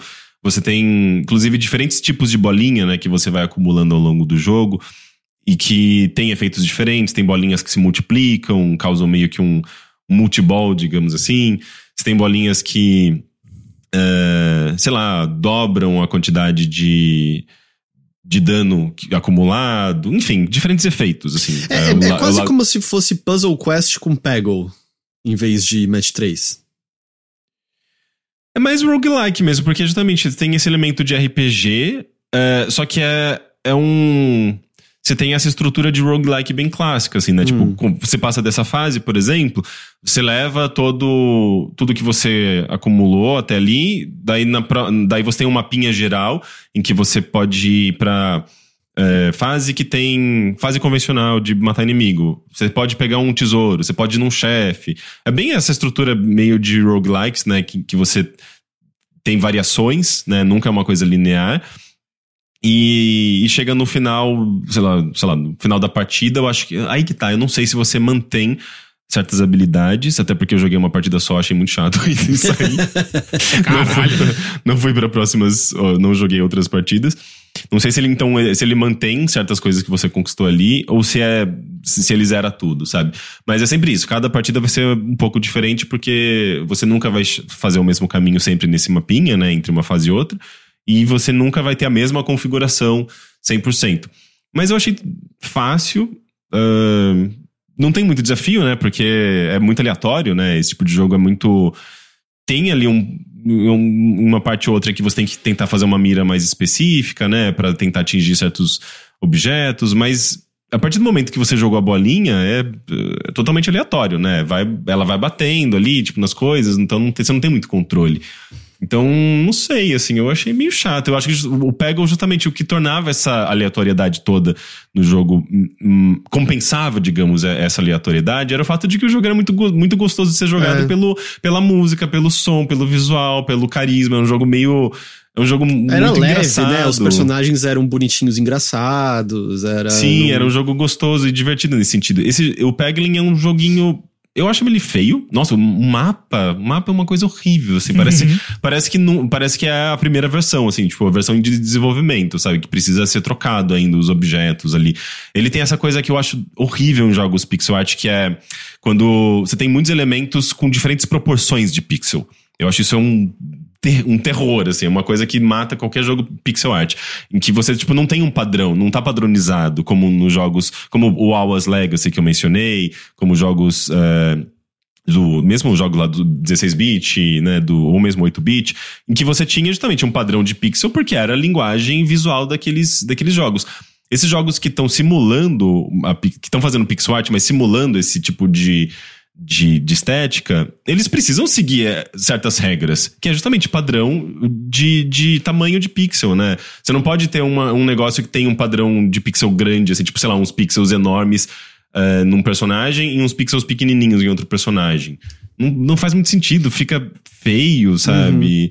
E esse jogo, ele não, ele não segue esses, essas regras de, de bom uso, assim, tipo, de bom. eh, essas regras, sei lá, tipo, de. Que tornam uma pixel art realmente bonita, sabe? Uhum.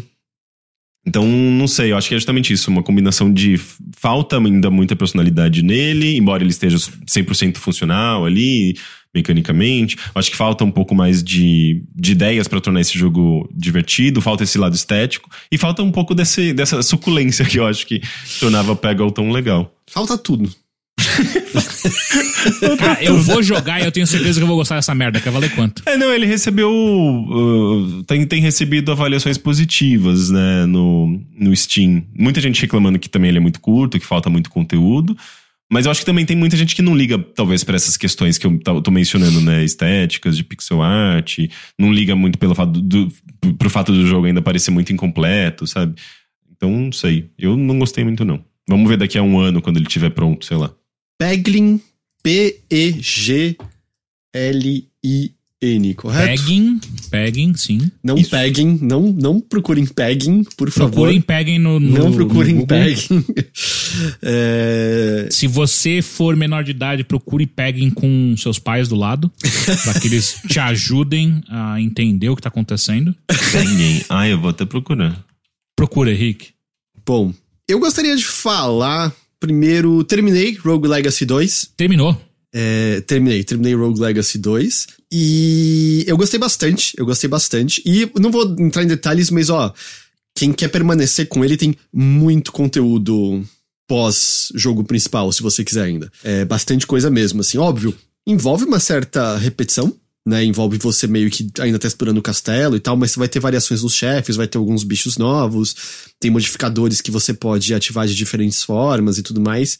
Eu não sei se ele funciona tão bem assim quanto, por exemplo, ah, sei lá, os modificadores do Hades. Porque é uma Uhum. run mais curta, né? Tipo, Rogue Legacy 2 pra você terminar é longo, pelo menos com o meu nível de habilidade é, é longo, né? Mas não tá, dá pra você ir pulando de área em área com, depois que você abre os. Não, ele dá uma cartas? resetada nisso. Ele dá uma resetada Oh. nisso. O seu personagem continua com o mesmo nível e tudo mais. Mas enfim, isso é, é conteúdo pra quem quiser continuar ali depois. Eu tô achando que talvez vai virar um jogo assim que, ah, sei lá, tô com fim de ouvir música, ouvir um podcast, eu ligo ele e continuo jogando, sabe? É, mas eu, eu gostei. Surpreendentemente, assim, eu tava já com medo do que seria o último chefe, porque o sexto estuário, puta merda, eu demorei pra passar dele. Eu, demo, eu demorei pra passar dele, mas o último chefe é bem tranquilo, na real. Não é nem de perto tão, tão treta quanto, quanto o resto. E, pô, eu gostei muito desse jogo. É, é engraçado que eu queria. Ele não mostrou ao final exatamente um contador de mortes que o original tinha. Eu tava com curiosidade de saber o quanto que eu morri. Ele mostra quanto que você morreu pra cada inimigo. Hum, Mas eu acho que ou o contador não tá correto, ou ele separa você morrer, por exemplo, no meio de um chefe pra um espinho e não pro chefe diretamente. Porque teve um chefe que ele marcou que eu morri zero vezes. Eu tenho certeza que eu não morri zero vezes pra aquele chefe, sabe? Certeza, certeza absoluta que eu morri um bocado de vezes pra ele. Ao mesmo tempo, é curioso também como você acaba tendo uma noção às vezes diferente. Eu achei que eu tinha morrido fácil umas 30 vezes pro, por, por esse sexto estuário. E aí, tipo, morri 11. Que é bastante ainda, mas eu achei que tinha sido muito mais. Mas é porque também tem todo o caminho, né? Até ele. Então, essas tentativas acabam tendo essa variação. Mas curti, curti bem. E aí, é, terminado ele, eu comecei a jogar que entrou no Game Pass até. Eu, eu ele tá no Game Pass de console, PC e eu acho que nuvem também. Que é o Citizen Sleeper. Hum. Que eu joguei cerca de duas horas, um pouco mais até do que isso. E a real é que, é que infelizmente eu tinha algumas obrigações que eu tinha que fazer ontem e tudo mais, e aí eu tive que me desgrudar do jogo, porque a minha vontade era de continuar ele por horas a fio, porque eu tô absolutamente fascinado e adorando tudo que tá aqui nele. É, legal. primeira coisa, é uma narrativa interativa, tá? E não tá traduzido pro português. Pelo menos eu não achei nenhuma opção dentro do jogo pra você mudar pra português. Deixa eu ver se é uma daquela. No, na- no Steam ele indica. É, no Steam mesmo indica que é só em inglês. Então, você precisa saber falar inglês, porque é um jogo de texto, essencialmente. E qual é a premissa desse jogo? Eu acho que vocês dois vão gostar. É um futuro tecnológico, colonização do, do espaço e tudo mais. Você é o que muitas pessoas chamam de um sleeper. O que, que é um sleeper? Uma pessoa vende-se para uma corporação. A gente não sabe qual é o contexto dessa venda, o que leva uma pessoa a fazer isso. Eu acho que dá pra presumir que é um lance meio. Um lance meio desesperado, sabe? Não tenho mais nada mesmo, deixa eu fazer isso. Uma Tipo coisa meio. é, severance. Uma coisa meio Severance. E a partir desse momento que você se vende, usa-se o cérebro dessa pessoa, usa-se essa pessoa pra criar versões emuladas dela. Eles chamam tipo de emulate mesmo. E aí dentro de um corpo sintético, eles colocam a emulação desse indivíduo para você essencialmente ser um trabalhador. Nada em você é natural. Você tem consciência que as memórias, os fragmentos de memórias que estão ali, você sabe que não são suas memórias. É o resto da memória da mente é, a partir da qual você foi emulado. E mesmo coisas como comer ou sentir dor. Não é que você sente nada disso, você entende que é o seu corpo mandando informações pra você de há um corte ocorrendo ali, mas não é que você sente a dor necessariamente. É, ou mesmo quando você coloca o gostoso na boca, você entende que informações de sabor bom chegaram a mim, mas não é que você tá saboreando porque você é inteiro sintético, sua pele é sintética, seus músculos são sintéticos e tal. E você existe pra trabalhar. Vocês são trabalhadores e o jogo deixa bem claro assim com a com a narrativa, com o texto inicial que se não é escravidão, é análogo à escravidão, sabe? É uma É bem, é bem de severance, né? é uma Então, espécie então de é um jogo contemporâneo. É um jogo, é um jogo contemporâneo. É bem assim uma espécie de servitude mesmo. E o seu personagem, ele escapa dos braços da corporação que domina. Você começa é uma base espacial que é um grande anel, é um halo no espaço assim. Uh, você desperta ali e a coisa que você sabe, mas é informado a você por outros personagens, é que essa corporação não quer perder os sleepers dela. Então, para você poder viver, você precisa de uma dose recorrente de uma substância, porque sem isso, o seu corpo começa a decair numa velocidade acelerada. Então você, hum. saindo das garras da corporação, você tem uma data de validade breve. Qual é o lance? O lance, então, que você tem que em parte, decidir o que, que você quer para você mesmo. É uma, é uma coisa que o jogo você tem como um pensamento interno do seu personagem. O que eu quero agora? Eu quero fugir, eu quero estabelecer uma vida, sabe? Eu quero achar um propósito. Mas você também tem de maneira prática que comer no dia a dia, porque você tem um metabolismo, então você precisa de energia no dia a dia. E você também precisa achar essa substância para o seu corpo não decair, porque com o tempo ele vai decaindo. E esse processo é um processo de você explorar essa base tudo feito só através de menus, tá? Não tem nada assim, personagem controlado diretamente. Não, não tem nada disso. E você vai conhecer mais sobre essa base, você vai conhecer mais sobre as pessoas que estão ali, por que, que elas estão ali, porque é uma base meio. É um pouco aquele, aquele clichê de. É uma base meio esquecida. Tem uma espécie de submundo do crime barra crime organizado. Muita gente sem mais esperança e nenhuma possibilidade vai parar nessa. No olho, é VI o nome do negócio, vai parar nesse lugar. É o The Expense. The Expense tem a. Eu, eu não assisti o The Expense, mas é, acho que todo mundo já entrou em contato né, com alguma coisa de ficção científica que tem uma, um, um, uma habitação dessa, dessa natureza. É uma, uma coisa decadente, né? É, você até aprende mais sobre a história desse lugar e tem muito a ver com o que está fazendo a história dele. Uh, mas como é que você interage com as coisas ali? E aí entra a questão mecânica do jogo. Todos os dias você desperta, né? O jogo se divide, se divide em ciclos, e aí você vai dormir, é um novo ciclo, então vamos dizer dias. Você ganha dados, né? Um, dois, três, quatro, cinco e seis.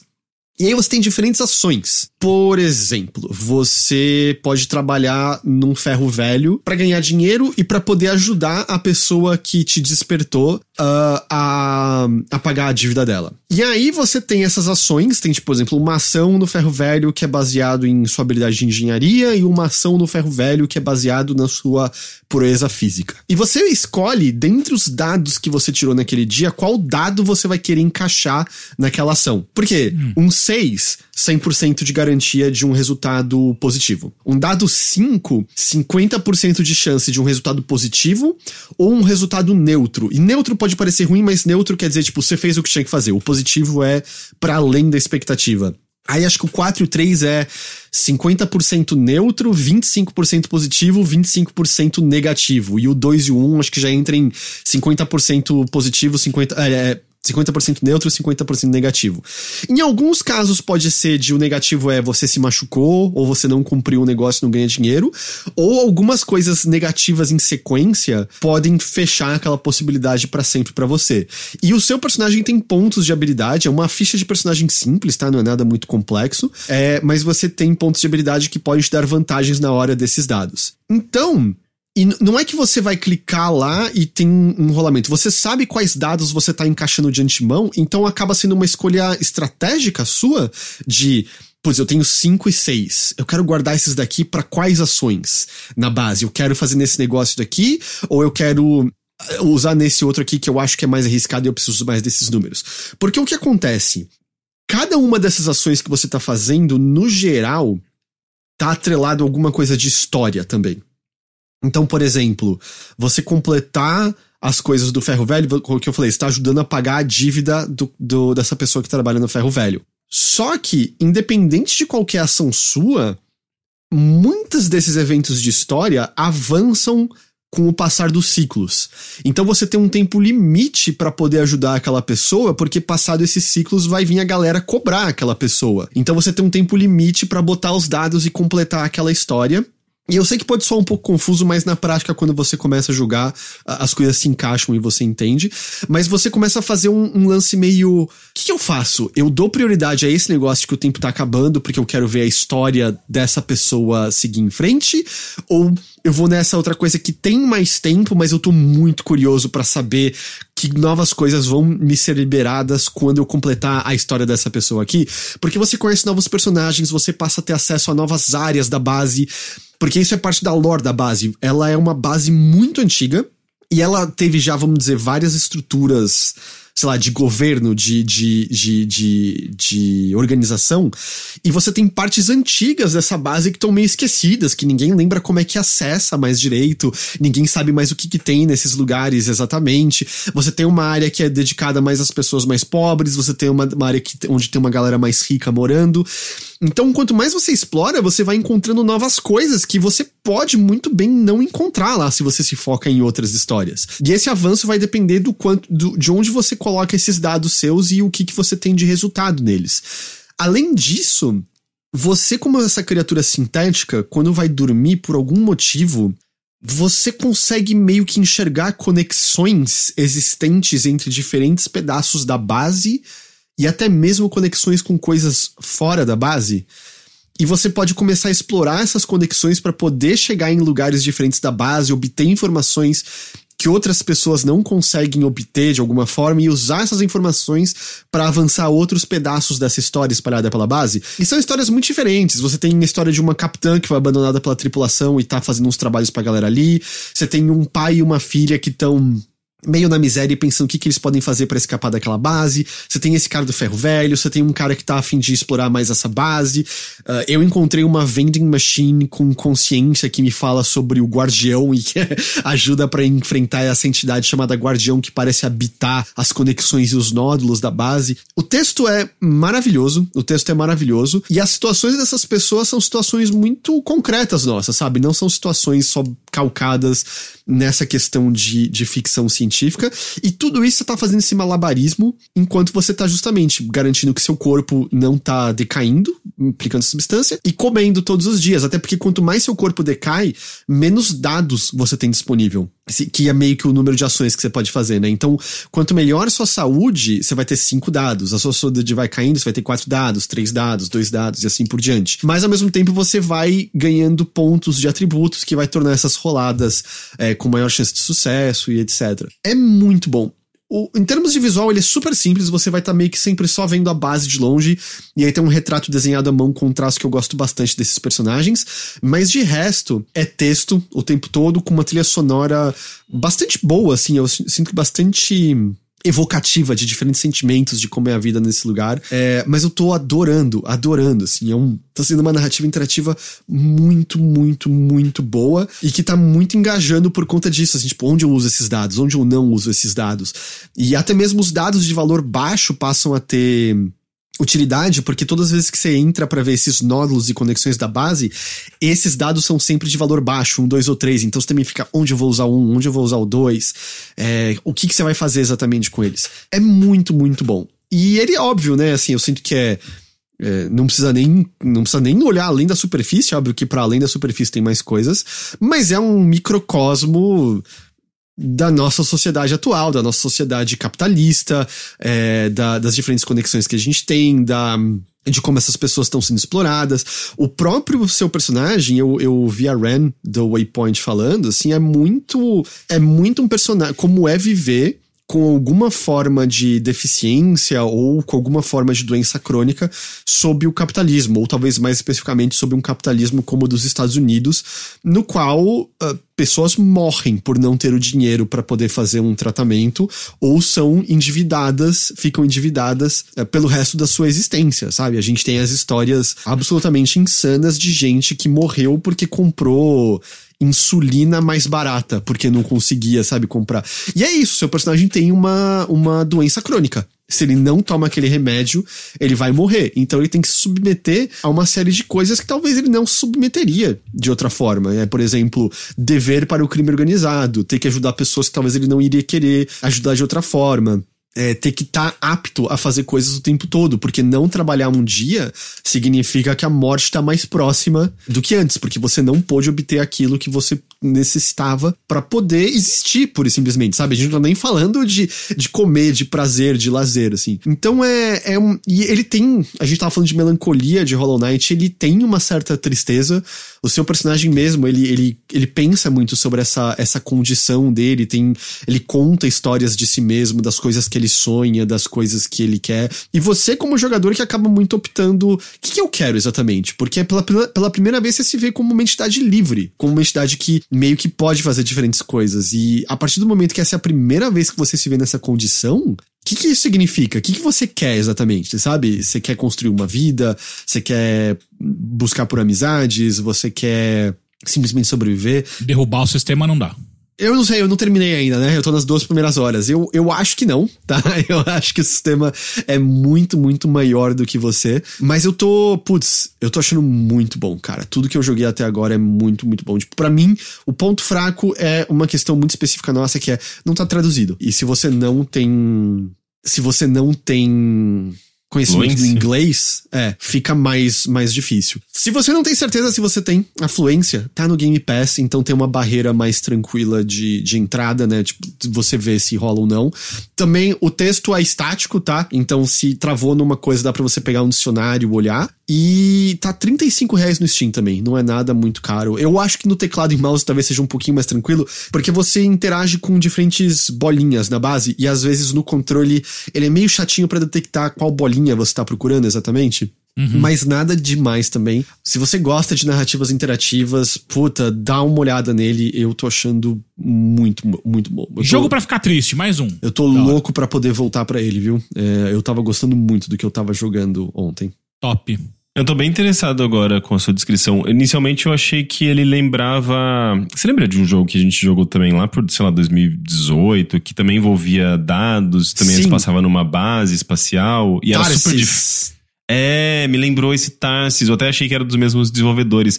E daí, como eu, eu remeti ao Tarsis, que eu não gostei, eu achei muito difícil. É muito difícil. É muito, muito, é, muito difícil. Daí eu meio que achei que era a mesma coisa e não. Falei, ah, deve ser a mesma coisa. Não, não, não vou dar atenção pra isso.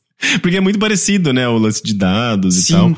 Só que lá era assim, a falha leva pra morte imediata, né? Era um jogo uhum. de runs. Esse não. Você tem uma escolha muito mais consciente dos dados e a falha não é uma coisa terrível e imediata. É muito mais tranquilo você controlar seus dados para poder obter os diferentes é, sucessos. Então, eu total, eu total entendo, porque eu lembrei de Tarsis jogando esse jogo. E era um jogo que poderia ser legal se fosse menos cruel, eu acho, talvez, né? Uhum. Mas não, ele é bem diferente, bem, bem focado em, nessa, nessa narrativa. E dá para você ter um controle melhor de. Pelo menos até onde eu cheguei, você sabe quanto que custa para poder ter mais uma dose do remédio que vai fazer você viver mais tempo. E você consegue controlar exatamente, né? De eu tenho dinheiro para isso, eu preciso me focar nisso para poder ter o remédio. Não é que cometeu um erro, agora você morreu, sabe? Não é essa a pegada dele, não. Uhum. Eu acho que vale muito a pena. Muito, muito a pena. Assim, eu tô. Eu tava vendo que os, os desenvolvedores são os mesmos do In Other Waters, que o Teixeira, o Teixeira falou. gostou, não foi? Sim, o Teixeira mencionou. Ele falou sobre esse jogo no ano passado, retrasado. Ele é de 2020. Qual? Como é que chama? In Other Waters. Eu joguei isso? eu lembro de você falando.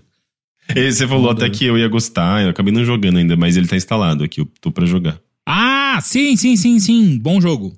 Bom jogo. É, acho que vocês iam gostar. Mas bem, isso que eu mencionei foi Citizen Sleeper, tá? Acho que vale muito. E só pra encerrar bem brevemente, saiu o Dandy and Randy DX, que é um jogo do. É André In, o nome dele?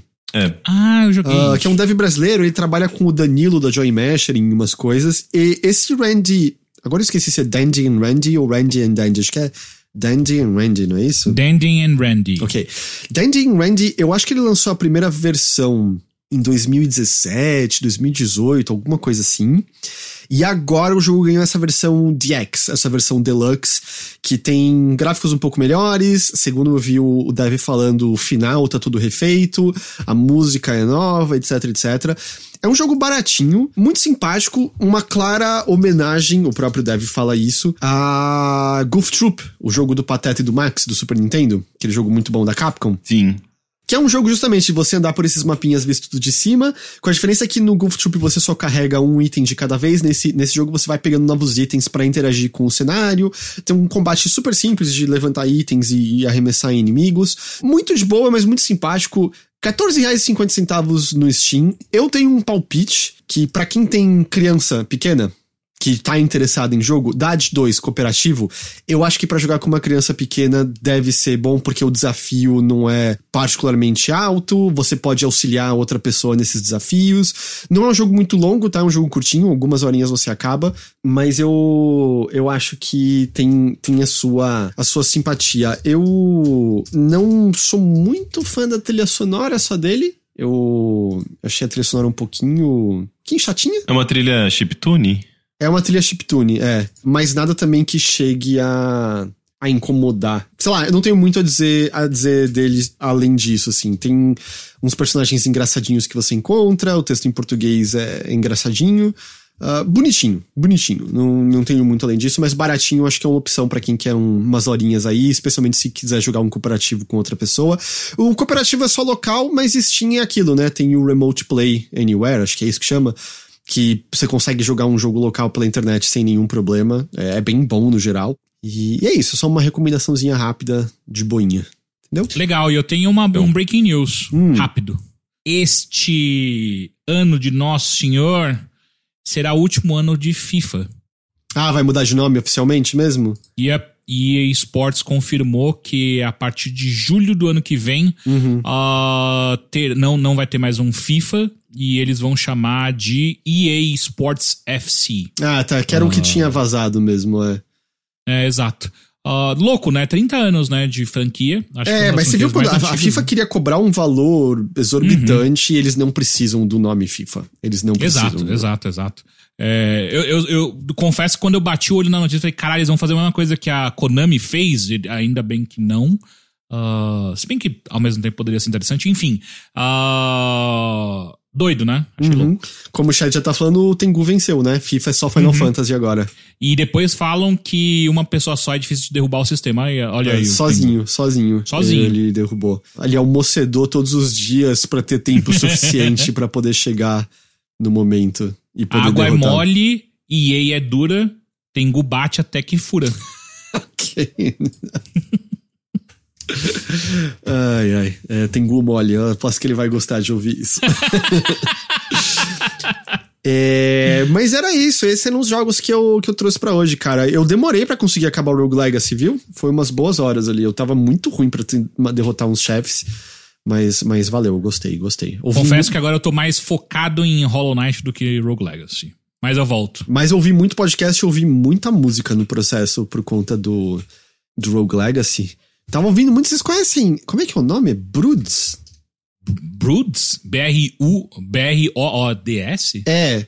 Um, Eu acho que eu já ouvi. uma dupla neozelandesa. Neozel, neo, Neozelandesa. neozelandesa, tava certo. É. Tava Gostei, gostei. Eu ouvi um álbum deles, tem uma música chamada Sleep Baby Sleep. Gostei, gostei dessa música. E vocês viram? Hum. Tava rolando uma música da Silmar e Silmarillion, que é uma. Elas interpretando lá sobre o. Ah, você não cuidou bem desse homem, ele tá buscando. Ele tá buscando agora conforto em mim. E aí a outra responde, amiga. é, você não pode me ajudar, eu sei que eu tratei ele mal, mas eu tô arrependida. E aí a outra vira e fala assim: Mas eu preciso te revelar algo, amiga. A pessoa que, com quem ele está agora sou eu. Aí elas interpretam, uma vai dar tapa na cara da outra e a outra segura e tal. Maravilhoso, maravilhoso o plot Que twist da isso? música. E a música é Que boa. A isso? música é boa. Que A música é boa. Ah, é, é- é, foi, isso deve ser a parte da apresentação que eu comecei a assistir, daí eu desencanei que elas não, tipo, estivessem num bar, as duas sentadas. É, é, é. Hum, boa, boa. uhum. Recomendo, recomendo. Gostei. Eu até vou gostei. procurar. mas Qual é o nome da música? Puta, não Ah, sei, procura tava. Silmar e Silmarillion aí que você vai achar. Sim- Simone e Simaria. Aí é que aparece tanta coisa, elas têm tantos hits. Eu vi no Twitter circulando, eu não me lembro o nome da música. Amiga, rapariga. São muitas. Vou, vou procurar. Ah, o nome é Amiga, pelo visto. Ah, é amiga, ok. É Amiga, tá. É o que eu mencionei. Ah, mas é isso, é isso. Acabou por hoje, gente. Acabou, encerrado. Tutti, tutti finito. É, recados. Votem no iBest. Votem, Votem no iBest. Best. Teve um, teve um plot twist agora no. Né, que a gente chegou na última semana da primeira etapa, né? da- dessa etapa dos, dos melhores da seleção iBest. E daí eu acho que os quatro.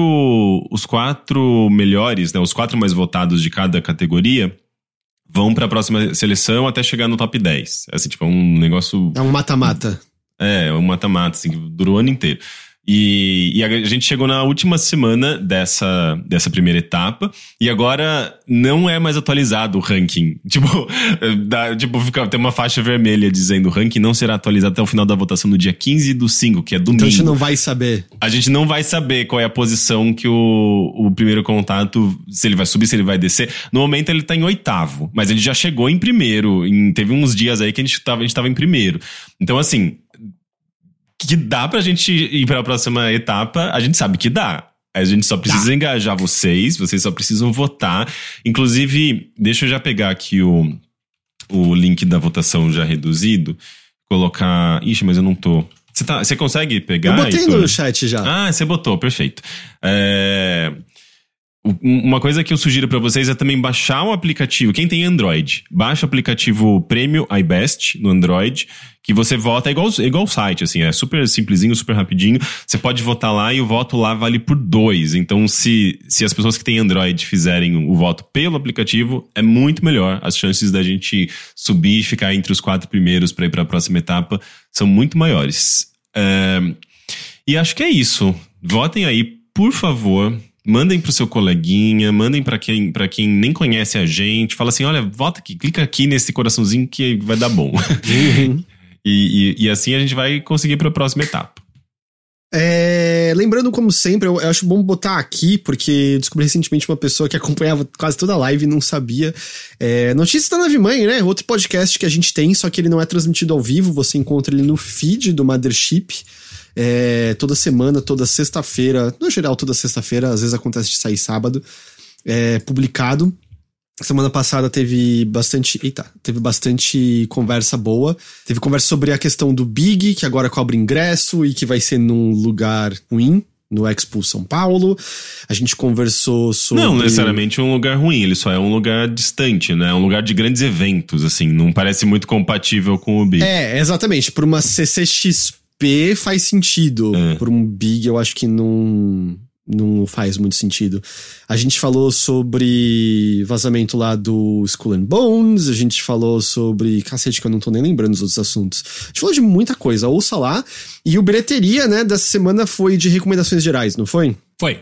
E, e, e, esta semana, caso você faça parte dos nossos colaboradores, nossos ajudantes premium, eu preciso de perguntas. Mandem perguntas para nós, para a gravação do bilheteria desta semana, que vai ser um episódio de perguntas e respostas. É, Possivelmente teremos convidado, então entrem. Não, no não é melhor já Discord. revelar o nosso convidado, porque daí as pessoas podem fazer perguntas pro convidado ou pra convidada. Beatriz Fioroto estará conosco essa semana para responder perguntas eventuais da galera. Entre no nosso Discord. Tem um tópico que eu, que eu deixei criado lá no, no, no canal do Bilheteria para vocês colocarem sua- suas perguntas. Por favor, mandem lá que é isso. Ou mandem por e-mail. Tem também no bilheteria, arroba overloader.com.br. Vocês podem mandar direto pro e-mail, caso vocês não usem Discord. Nesse assunto, neste assunto, se você não não apoia para poder ter acesso, no feed do Mothership tá liberado um episódio do bilheteria de do final de março, do dia 25 de março, que foi um episódio de perguntas e respostas que acabou sendo meio temático de ah, nosso tempo trabalhando com games, que a gente liberou pra geral pra, sei lá, pra ser um gostinho de como é o bilheteria, quem sabe até incentivar o apoio. A gente de tempos em tempos quer fazer isso, né? Então, se você só vê ao vivo, você não teria visto isso, mas no feed tem esse episódio, você consegue ouvir. E tinha algum outro E? recado? Tem o recado de que hoje temos mais Ah, é. Elden Ring. Que o Teixeira matou a Malênia e Matei de primeira. de primeira, mas assim, não, foi, foi uma boa luta no geral, foi um episódio divertido, mas, pra quem não viu, Ah, houve um ânimo quando o Teixeira matou Malenia que a gente ganhou mais de 100 subs naquele momento. É, foi uma insanidade, assim, foi muito louco. Doideira pura, uh, agradecendo, inclusive o pessoal do chat, que quem te, teve uh, três ou quatro jogadores do chat que, que entraram para me ajudar a bater a Malenia. No final, quem fez o rolê todo foi o Yoshi. Deu a pelucada mas... final. Não foi o Yoshi, foi o Pelux. Foi Pelux, é verdade, desculpa. Pelux entrou lá e, e, e fez o, a, a, dança da, das espadas necessárias pra gente acabar com a, com a Malenia. Mas obrigado a todo mundo que participou, é, seja entrando lá para ajudar, participando do chat, brincando, enfim, foi do caralho. É, e nada de agradecimento ao Lula Molusco, que entrou e morreu na hora. Cara, foi escroto. escroto. Mas pelo menos ele tava bem vestido como Lula Molusco. Mas é isso, acho que eram esses os recados, certo? Sim. Certo. Uh, muito obrigado a todos vocês que nos acompanharam por mais esta edição aqui do Mothership. Muito obrigado, Henrique. Muito obrigado. Muito obrigado, Teixeira. Eu que agradeço. A gente agradece demais pela companhia, a gente agradece demais a audiência e a gente vai se ver de novo numa próxima transmissão, quer dizer, numa próxima edição do Mothership. Até lá. Tchau. Tchau, tchau. tchau.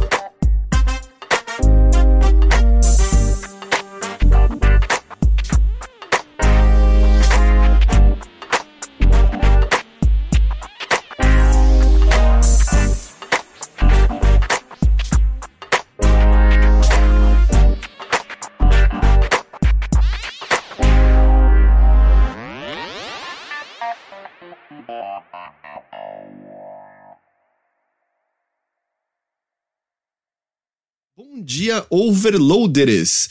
Meus lindos repórteres que nem conheço, mas já amo muito. Ah, oh, são seus olhos. E chamou a gente de repórter. Há quanto é, tempo eu não sou chamado de repórter? O, o Rick, o Rick é, o Rick faz reportagens. Uh -huh, então uh -huh, pode. Uh -huh. é, eu e Teixeira, a gente é mais o quê? Streamer.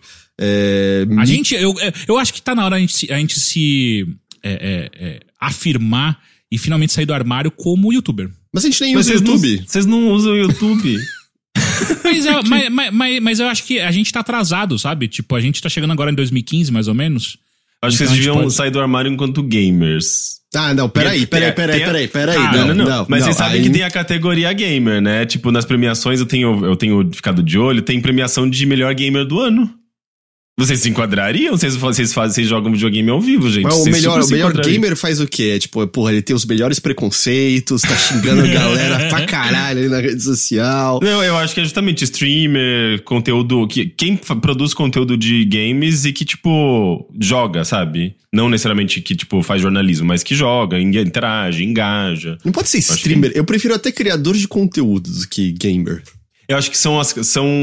O criador de conteúdo é o termo guarda-chuva. O gamer é um dos criadores de conteúdo. Cara, é para mim essa discussão entra na, rapidamente no fã ou hater, né?